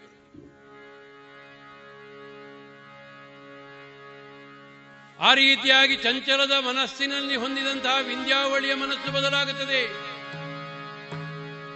ಪತಿಯ ಸುಖ ಪ್ರಧಾನವಲ್ಲ ಶ್ರೇಯಸ್ಸು ಪ್ರಧಾನ, ಅದಕ್ಕೆ ಬೇಕಾಗಿ ನೀನು ಪತಿವ್ರತಾ ಧರ್ಮವನ್ನು ಆಚರಿಸಬೇಕು. ಅವಳ ಗುರುಗಳು ಹೇಳಿದ ಮಾತು ಮರೆತು ಹೋಗ್ತದೆ.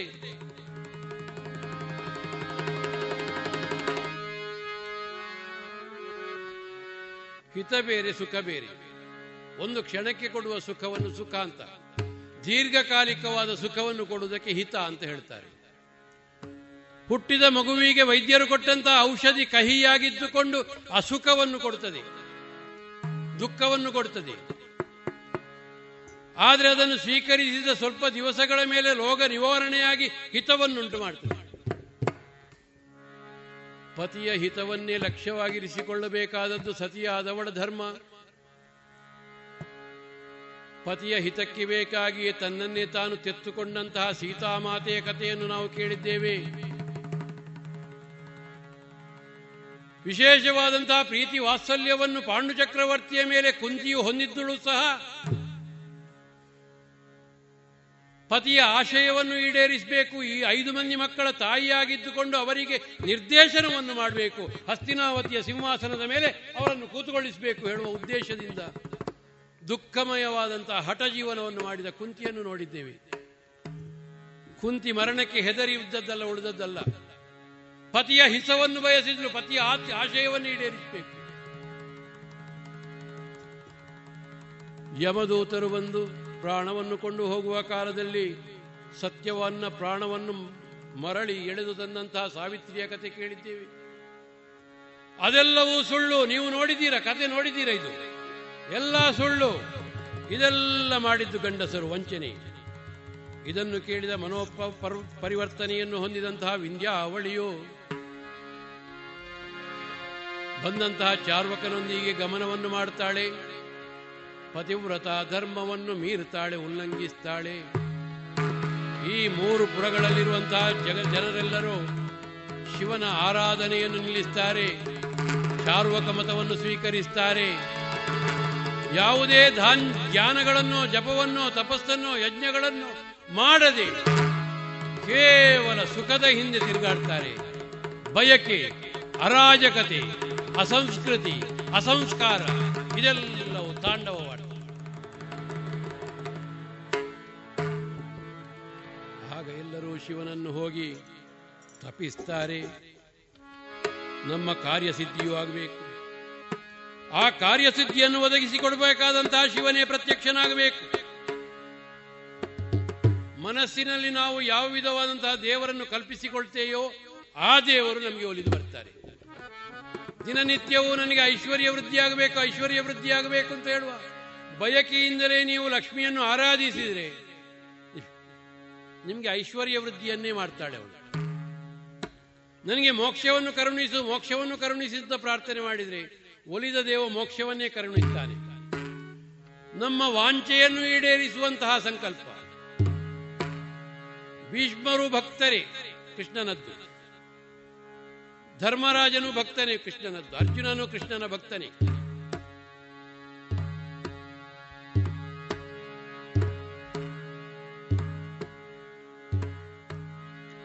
ಇಬ್ಬರಿಗೂ ಅವರ ಮನೋಭೀಷ್ಟೆಯನ್ನು ಈಡೇರಿಸಿದ್ದಾನೆ. ಸಿಂಹಾಸನಾರೂಢನಾಗಬೇಕು ಹೇಳುವಂತಹ ಧರ್ಮನಿಷ್ಠೆಯ ಆಶಯವನ್ನು ಧರ್ಮರಾಜನು ಹೊಂದಿದ್ದವ ಸಿಂಹಾಸನಾರೂಢನಾದ. ಈ ಚಂದ್ರವಂಶದ ಮುಂದುವರಿಸಿಕೊಂಡು ಹೋಗುವ ನಾಯಕ, ಒಬ್ಬ ಸಮರ್ಥ ಬೇಕು ಹೇಳುವಂತ ಆಶಯವನ್ನು ಭೀಷ್ಮಾಚಾರ್ಯರು ಹೊಂದಿದ್ರು. ಅದಕ್ಕೆ ಬೇಕಾಗಿಯೇ ಧರ್ಮರಾಜನನ್ನು ಸಿದ್ಧಗೊಳಿಸಿ, ಚಂದ್ರವಂಶದ ಮುಂದುವರಿಕೆಗೆ ಯೋಗ್ಯನಾದಂತಹ ಒಬ್ಬನನ್ನು ಕೊಟ್ಟರು ಪರಮಾತ್ಮ ಅವರವರ ಇಚ್ಛೆಗನುಗುಣವಾಗಿ ಅವರ ಮನೋಸಂಕಲ್ಪವನ್ನು ಅನುಗ್ರಹಿಸ ಅನುಗ್ರಹಿಸ್ತಾನೆ. ದೇವರು ಯಾವಾಗಲೂ ವಂಚನೆ ಮಾಡುವುದಿಲ್ಲ. ದೇವರು ಯಾವತ್ತೂ ವಂಚನೆ ಮಾಡುವುದಿಲ್ಲ. ಆ ರೀತಿಯಾಗಿ ನೀವು ಒಂದು ವೇಳೆ ತಾರಾಕ್ಷ ತಾಮ್ರಾಕ್ಷ ಹಾಗೂ ವಿಂಧ್ಯಾವಳಿಯ ಸಂಹಾರಾರ್ಥವಾಗಿಯೇ ಶಿವನನ್ನು ಒಲಿಸಬೇಕು ಅಂತ ಇದ್ರೆ ಈ ರೀತಿಯಾದಂತಹ ಒಂದು ಜಪವನ್ನು ಮಾಡಬೇಕು. ಈ ಜಪವನ್ನು ಯಾರು ಕೋಟಿ ಸಂಖ್ಯೆಯಲ್ಲಿ ಮಾಡುತ್ತಾರೆಯೋ ಅವನು ಒಲಿದು ನಿಮ್ಮ ಇಚ್ಛೆಯನ್ನು ಈಡೇರಿಸುತ್ತಾನೆ. ಪ್ರಥಮವಾಗಿ ಪಂಚಾಕ್ಷರಿ ಮಂತ್ರವನ್ನು ಉಪ ಉಚ್ಚರಿಸಬೇಕು. ಆ ಬಳಿಕ ಓಂ ನಮ ಶಿವಾಯ. ಶುಭಂ ಶುಭಂ. ಕುರು ಕುರು ಶಿವಾಯ.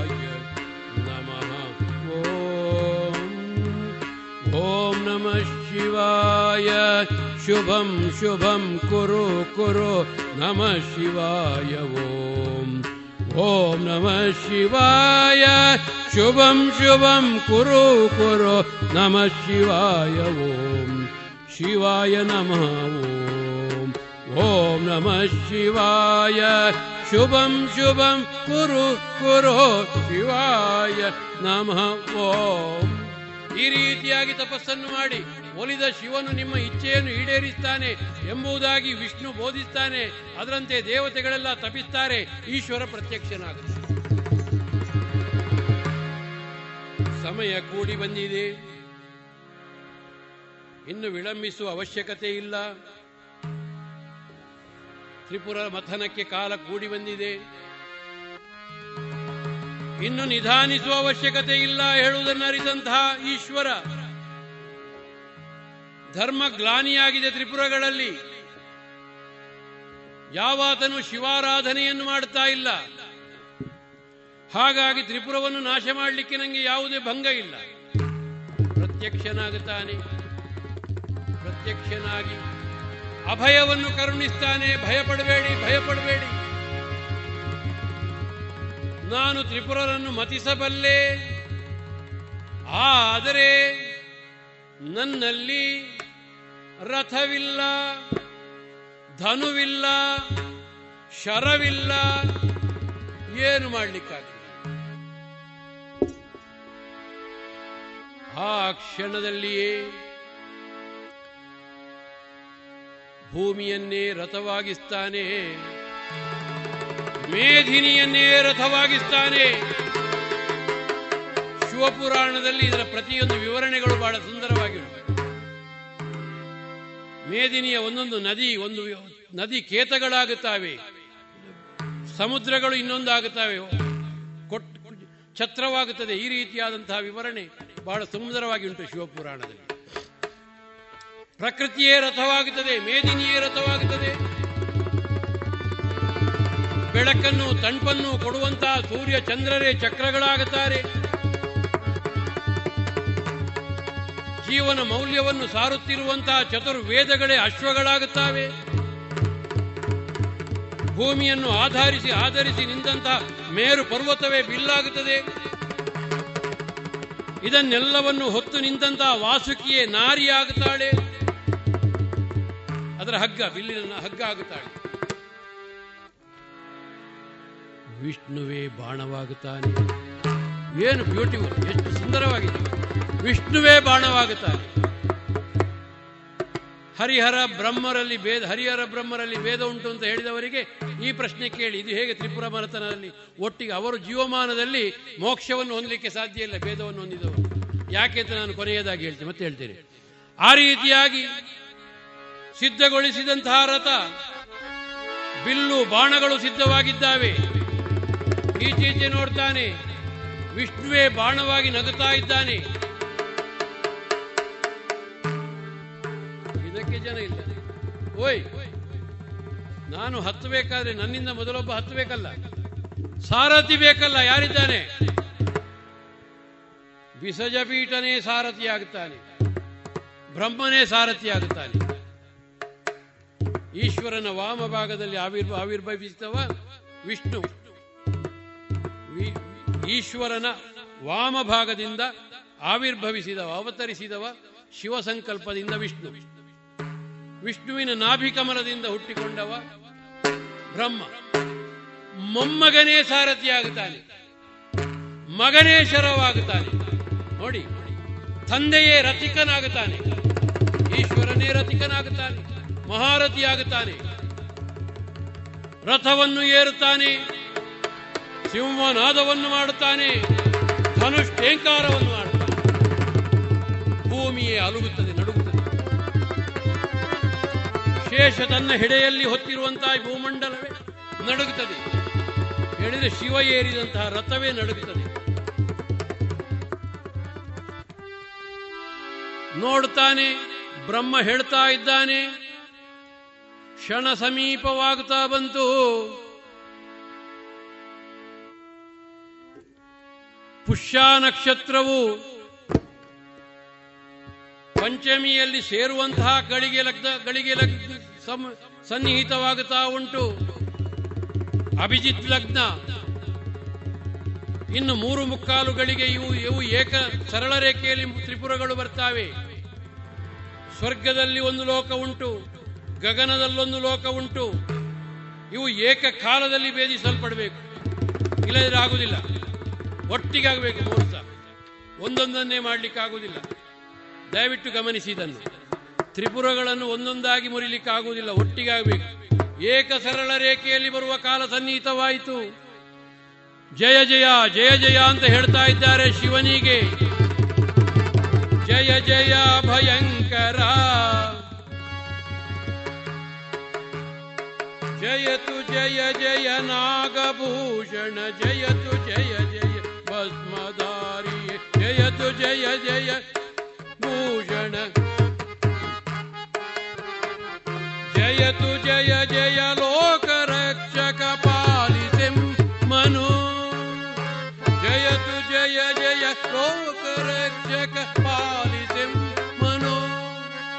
ಈ ಗಳಿಗೆ ನಷ್ಟವಾಗಿ ಹೋದ್ರೆ ಹೋಯ್ತು. ದೇವ ಪಾಲಿತು ಪಾಲಿತು ಅಂತ ಶಿವನನ್ನು ಎಲ್ಲರೂ ಭಜಿಸ್ತಾ ಇದ್ದಾರೆ. ಮೂವತ್ತ ಮೂರು ಕೋಟಿ ದೇವತೆಗಳು ಏಕಾಗ್ರ ಚಿತ್ತರಾಗಿ ಏಕ ಕಂಠದಿಂದ ಶಿವಸ್ತುತಿಯನ್ನು ಮಾಡ್ತಾ ಇದ್ದಾರೆ. ವಿಷ್ಣುವೇ ಶರವಾಗಿದ್ದಾನೆ ಆ ಶರಕ್ಕೆ ಪಾಶುಪತಾಸ್ತ್ರವನ್ನು ಮಂತ್ರಿಸ್ತಾನೆ ಶಿವ. ಅಗ್ನಿಯ ಅಗ್ರಭಾಗದಲ್ಲಿ ಉಪಸ್ಥಿತನಿರುವ ಹಾಗೆ ಮಾಡ್ತಾನೆ. ಅಗ್ನಿಯನ್ನು ನೋಡಿ. ವಿಷ್ಣುವೇ ಬಾಣ. ಪಾಶುಪತಿಯೇ ಪಾಶುಪತವೇ ಅದರ ಮಂತ್ರ. ಪಾಶುಪತ ಪರಶಿವನೇ ಆಹ್ವಾನಿತನಾಗುತ್ತಾನೆ. ಅಗ್ನಿಯನ್ನು ಅಗ್ರಭಾಗದಲ್ಲಿ ಪ್ರತಿಷ್ಠಾಪಿಸುತ್ತಾನೆ ಆ ಅಭಿಜಿತ್ ಲಗ್ನದಲ್ಲಿ ಬಾಣ ಪ್ರಯೋಗ ನಾಶವಾಯಿತು ತ್ರಿಪುರ. ಜಯ ಜಯ ಮಹಾದೇವ.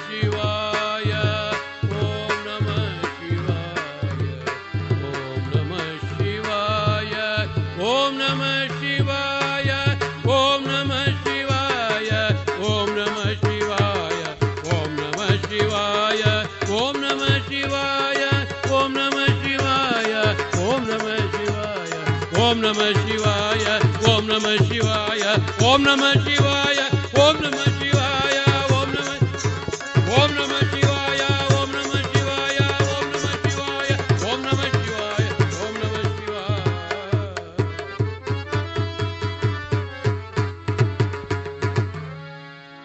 ದೇವತೆಗಳ ಕಣ್ಣಲ್ಲಿ ಆನಂದ ಬಾಷ್ಪ ಉರುಳಿತು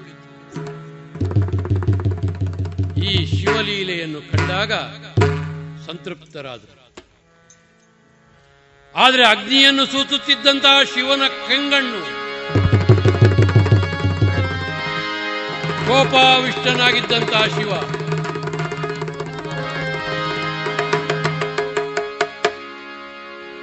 ಇದನ್ನೆಲ್ಲವನ್ನು ಬ್ರಹ್ಮದೇವ ಸಮೇತರಾಗಿ, ವಿಷ್ಣು ಸಮೇತರಾಗಿ ಅವನನ್ನು ಸ್ತುತಿ ಮಾಡಿಸಿ, ಅವನನ್ನು ಸಮಾಧಾನಗೊಳಿಸಿ ಶಿವನು ಸಂತುಷ್ಟನಾದ ಸಮಾಧಾನವನ್ನು ಹೊಂದಿದಂತಹ ಶಿವನು ಸರ್ವ ದೇವತೆಗಳಿಗೂ ವರರೂಪವಾಗಿ ಹೇಳ್ತಾನೆ. ಇನ್ನು ಮುಂದೆ ನಿಮಗೆ ಯಾವುದೇ ವಿಧವಾದ ಆಪತ್ಕಾಲ ಒದಗಿದರೂ ನನ್ನನ್ನು ಧ್ಯಾನಿಸಿ ನಾನಿದ್ದೇನೆ. ನೀವು ಭಯಭೀತರಾಗುವ ಅವಶ್ಯಕತೆ ಏನೂ ಇಲ್ಲ. ಯಾರು ಭಯಗ್ರಸ್ತನಾಗಿ ಓಡಿ ಬಂದಿದ್ದಾನೋ ಆ ಚಂದ್ರನನ್ನು ನಾನು ಶಿರದಲ್ಲಿ ಧರಿಸಿದ್ದೇನೆ. ಚಂದ್ರಚೂಡ ಚಂದ್ರಶೇಖರ. ಈ ಒಂದು ಪ್ರಕರಣದಿಂದಲಾಗಿ ಪಶುಗಳೆಲ್ಲರೂ ಈ ಪ್ರಕರಣದಲ್ಲಿ ಸೇರಿರುವುದರಿಂದಲಾಗಿ ನಾನು ಈ ಪ್ರಕರಣದಲ್ಲಿ ಮಹಾರಥಿಯಾದ್ದರಿಂದ ಪಶುಪತಿ ಹೇಳುವಂತಹ ಹೆಸರನ್ನು ಪಡೆದಿದ್ದೇನೆ. ತ್ರಿಪುರ ಮತನದಿಂದ ಪಶುಪತಿಯಾದ ಚಂದ್ರಚೂಡನಾಗಿದ್ದೇನೆ ತ್ರಿಪುರ ಮಥನನಾಗಿದ್ದೇನೆ ಗಂಗಾಧರನಾಗಿದ್ದೇನೆ ಯಾವುದೇ ಕಾಲದಕ್ಕೂ ನೀವು ನಮ್ಮನ್ನು ಸ್ಮರಿಸಿ, ಪಂಚಮುಖಿ ಶಿವನನ್ನು ಬೇಕಾದ್ರೆ ಸ್ಮರಿಸಿ, ತ್ರೈಂಬಕನಾದಂತಹ ಈ ಶಿವನನ್ನು ಬೇಕಾದ್ರೂ ಸ್ಮರಿಸಿ. ನಾನು ನಿಮ್ಮನ್ನು ರಕ್ಷಿಸ್ತೇನೆ ಹೇಳುವಂತ ನಿರ್ವಚನವನ್ನು ಕೊಟ್ಟಿದ್ದಾನೆ ಶಿವ. ಪ್ರಾರ್ಥಿಸುತ್ತಿರುವಂತಹ ಈ ದೇವತೆಗಳೆಲ್ಲರಿಗೂ ಅಭಯಾಸ್ತವನ್ನು ತೋರಿಸುತ್ತಾ ತೋರಿಸುತ್ತಾ. ಪಾರ್ವತಿ ಸಮೇತನಾದಂತಹ ಶಿವ ಅಪ್ರತ್ಯಕ್ಷನಾಗುತ್ತಾನೆ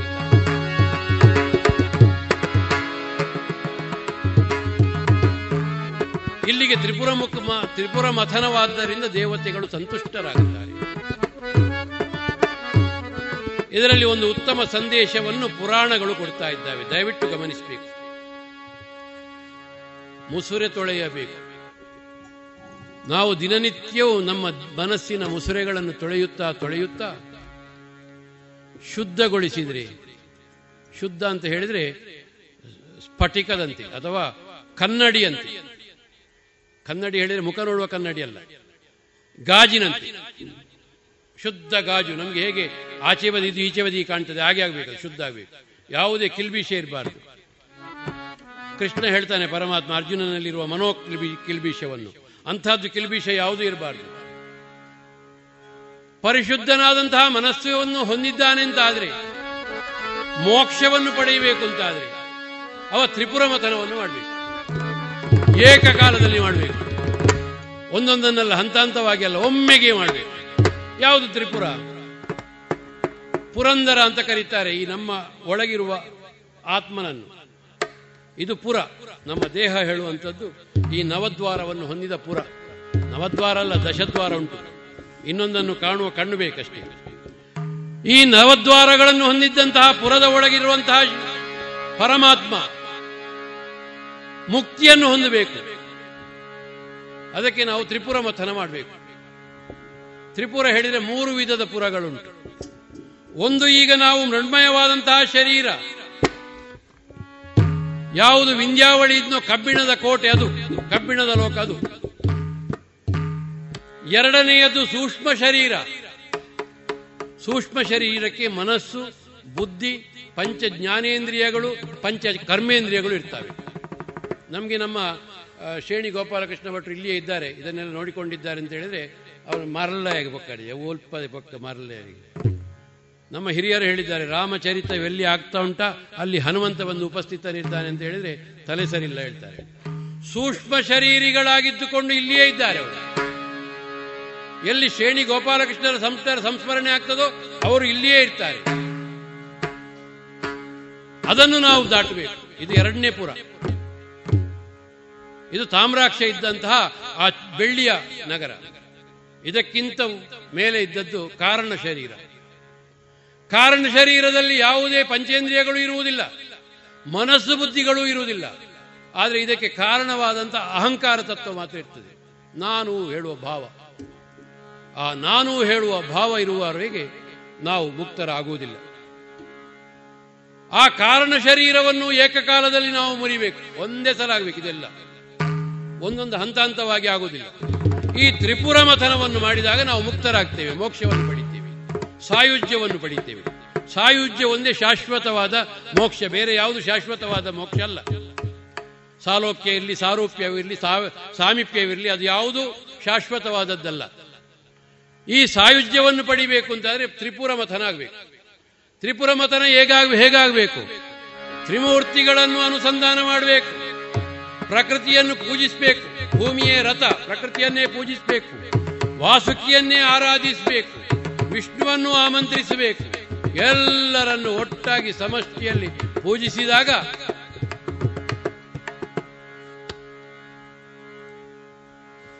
ಆ ಅಗ್ನಿಯ ಅಗ್ರಭಾಗದಲ್ಲಿದ್ದಂತಹ ಈಶ್ವರನೇ ಆಹ್ವಾನಿಸಲ್ಪಟ್ಟಂತಹ ವಿಷ್ಣು ಅಸ್ತ್ರವನ್ನು ಪ್ರಯೋಗಿಸಿದಾಗ ತ್ರಿಪುರ ಮತನಾಗಲಿಕ್ಕೆ ಸಾಧ್ಯ ಇದನ್ನು ನಾವು ಮಾಡಬೇಕು. ಈ ಸಂಕೇತ ಸಂದೇಶವನ್ನು ಕೊಡುವ ಈ ತ್ರಿಪುರ ಮತನ ಪ್ರಸಂಗ.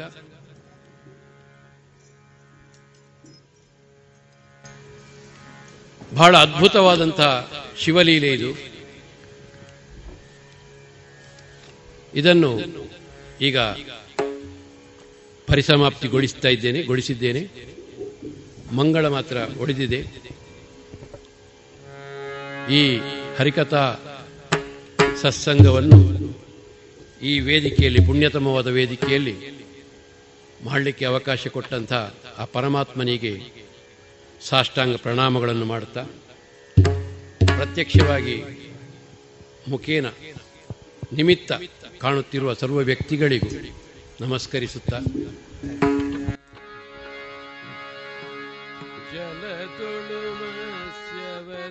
ಜಲತುಳುಮಸ್ಯವತಾರನಿಗೆ ಧರೆಯನು ಧರಿಸಿದ ಕೂರ್ಮನಿಗೆ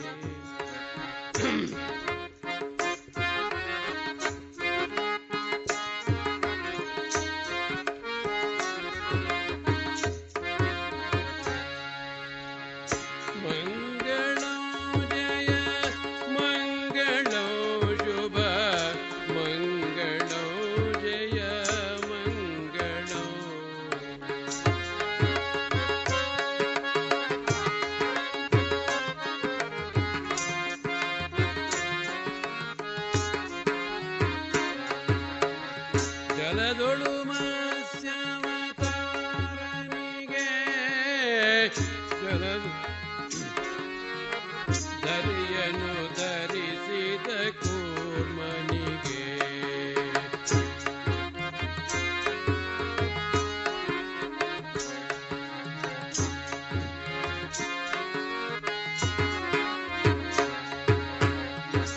ಧರೆಯನು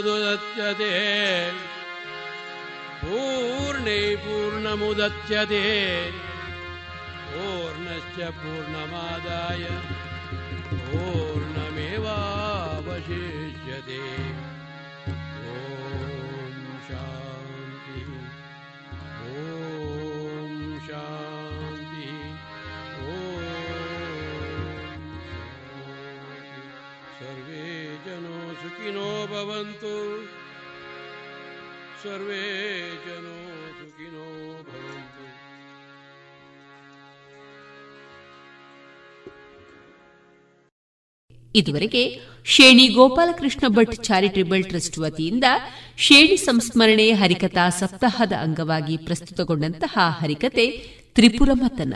ಇದುವರೆಗೆ ಕೇಳಿದಿರಿ.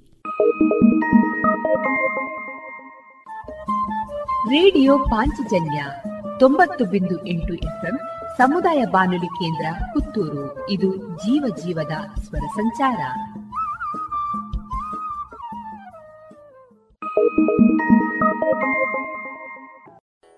ಪ್ರಸಿದ್ಧ ಕಂಪನಿಗಳ ಇಂಡಸ್ಟ್ರಿಯಲ್, ಕಮರ್ಷಿಯಲ್ ಮತ್ತು ಡೊಮೆಸ್ಟಿಕ್. ಪಾಪ್ ಸೆಟ್ಗಳು, ಕೇಬಲ್ಗಳು, ಫ್ಯಾನ್ಗಳು ಮತ್ತು ಎಲ್ಲ ತರದ ವಿದ್ಯುತ್ ಉಪಕರಣಗಳು ಒಂದೇ ಸೂರಿನಡಿ ಲಭ್ಯ.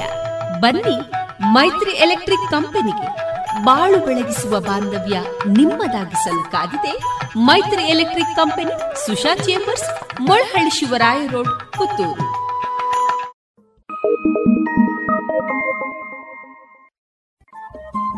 Radio Panchajanya ತೊಂಬತ್ತು ಬಿಂದು ಎಂಟು ಎಫ್ಎಂ ಸಮುದಾಯ ಬಾನುಲಿ ಕೇಂದ್ರ ಪುತ್ತೂರು. ಇದು ಜೀವ ಜೀವದ ಸ್ವರ ಸಂಚಾರ.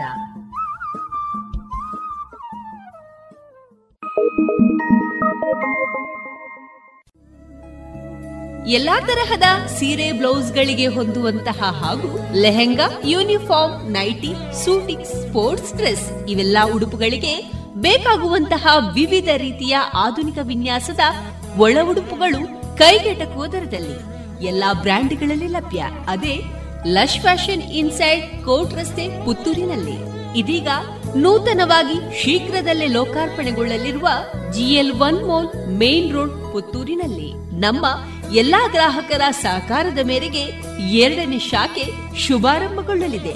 ಇನ್ನೂ ಹೆಚ್ಚಿನ ವಿಶಿಷ್ಟ ಶೈಲಿಯೊಂದಿಗೆ.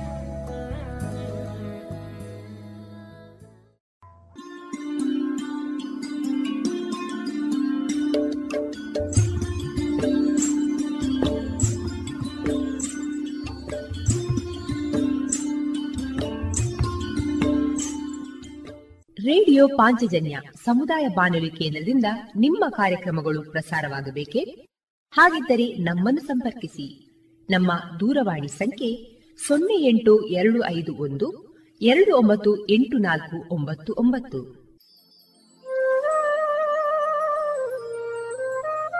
ಗಮನಿಸಿ ಕೇಳುವರೆ, ನಮ್ಮ ಕಾರ್ಯಕ್ರಮಗಳನ್ನು ವೆಬ್ಸೈಟ್ ಮೂಲಕ ಕೂಡ ಆಲಿಸಬಹುದು. ನಮ್ಮ ವೆಬ್ಸೈಟ್ ವಿಳಾಸ W W W dot radio Panchajanya dot com. ಇಲ್ಲಿ ಆರ್ಕೈವ್ಸ್ನ ಭಾಗಕ್ಕೆ ಹೋಗಿ ಕ್ಲಿಕ್ ಮಾಡಿದರೆ ಹಳೆ ಕಾರ್ಯಕ್ರಮಗಳನ್ನು ಕೂಡ ಆಲಿಸಬಹುದು. ಜೊತೆಗೆ ನಮ್ಮ ಪ್ರಸಾರವನ್ನು ಆಪ್ ಮೂಲಕವೂ ಕೇಳಬಹುದು. ಪ್ಲೇಸ್ಟೋರ್ನಲ್ಲಿ ಪಾಂಚಜನ್ಯ ಸರ್ಚ್ ಮಾಡಿ, ಡೌನ್ಲೋಡ್ ಮಾಡಿಕೊಂಡು ತಮ್ಮ ಮೊಬೈಲ್ಗಳಿಗೆ ಇನ್ಸ್ಟಾಲ್ ಮಾಡಿದರೆ ರೇಡಿಯೋ ಪ್ರಸಾರದ ಕಾರ್ಯಕ್ರಮವನ್ನು ನೀವು ಆಲಿಸಬಹುದು. ನಮ್ಮ ಪ್ರಸಾರದ ಬಗೆಗೆ ನಿಮ್ಮ ಅಭಿಪ್ರಾಯಗಳನ್ನು ಹಂಚಿಕೊಳ್ಳಲು ನಮ್ಮ ವಿಳಾಸ ರೇಡಿಯೋ ಪಾಂಚಜನ್ಯ ತೊಂಬತ್ತು ಬಿಂದು ಎಂಟು ಎಫ್ಎಂ ಸಮುದಾಯ ಬಾನುಲಿ ಕೇಂದ್ರ, ನೆಹರು ನಗರ, ಪುತ್ತೂರು. ನಮ್ಮ ದೂರವಾಣಿ ಸಂಖ್ಯೆ ಸೊನ್ನೆ ಎಂಟು ಎರಡು ಐದು ಒಂದು ಎರಡು ಒಂಬತ್ತು ಎಂಟು ನಾಲ್ಕು ಒಂಬತ್ತು ಒಂಬತ್ತು. ಇಮೇಲ್ ವಿಳಾಸ radio Panchajanya at Gmail dot com. ನಮ್ಮ ವಿಳಾಸ ಮತ್ತೊಮ್ಮೆ ರೇಡಿಯೋ ಪಾಂಚಜನ್ಯ ತೊಂಬತ್ತು ಬಿಂದು ಎಂಟು ಎಫ್ಎಂ ಸಮುದಾಯ ಬಾನುಲಿ ಕೇಂದ್ರ, ನೆಹರು ನಗರ, ಪುತ್ತೂರು. ನಮ್ಮ ದೂರವಾಣಿ ಸಂಖ್ಯೆ ಸೊನ್ನೆ ಎಂಟು ಎರಡು ಐದು ಒಂದು, ಎರಡು ಒಂಬತ್ತು ಎಂಟು ನಾಲ್ಕು ಒಂಬತ್ತು ಒಂಬತ್ತು. ಇಲ್ಲಿಗೆ ಈ ಹೊತ್ತಿನ ಪ್ರಸಾರ ಕಾರ್ಯಕ್ರಮವನ್ನ ಮುಕ್ತಾಯಗೊಳಿಸುತ್ತಿದ್ದೇವೆ. ಆತ್ಮೀಯ ಕೇಳುಗರಿಗೆಲ್ಲ ರೇಡಿಯೋ ಪಾಂಚಜನ್ಯದ ಬಳಗದ ಪರವಾಗಿ ನಾನು ತೇಜಸ್ವಿ ರಾಜೇಶ್ ಮಾಡುವ ಅನಂತ ವಂದನೆಗಳು.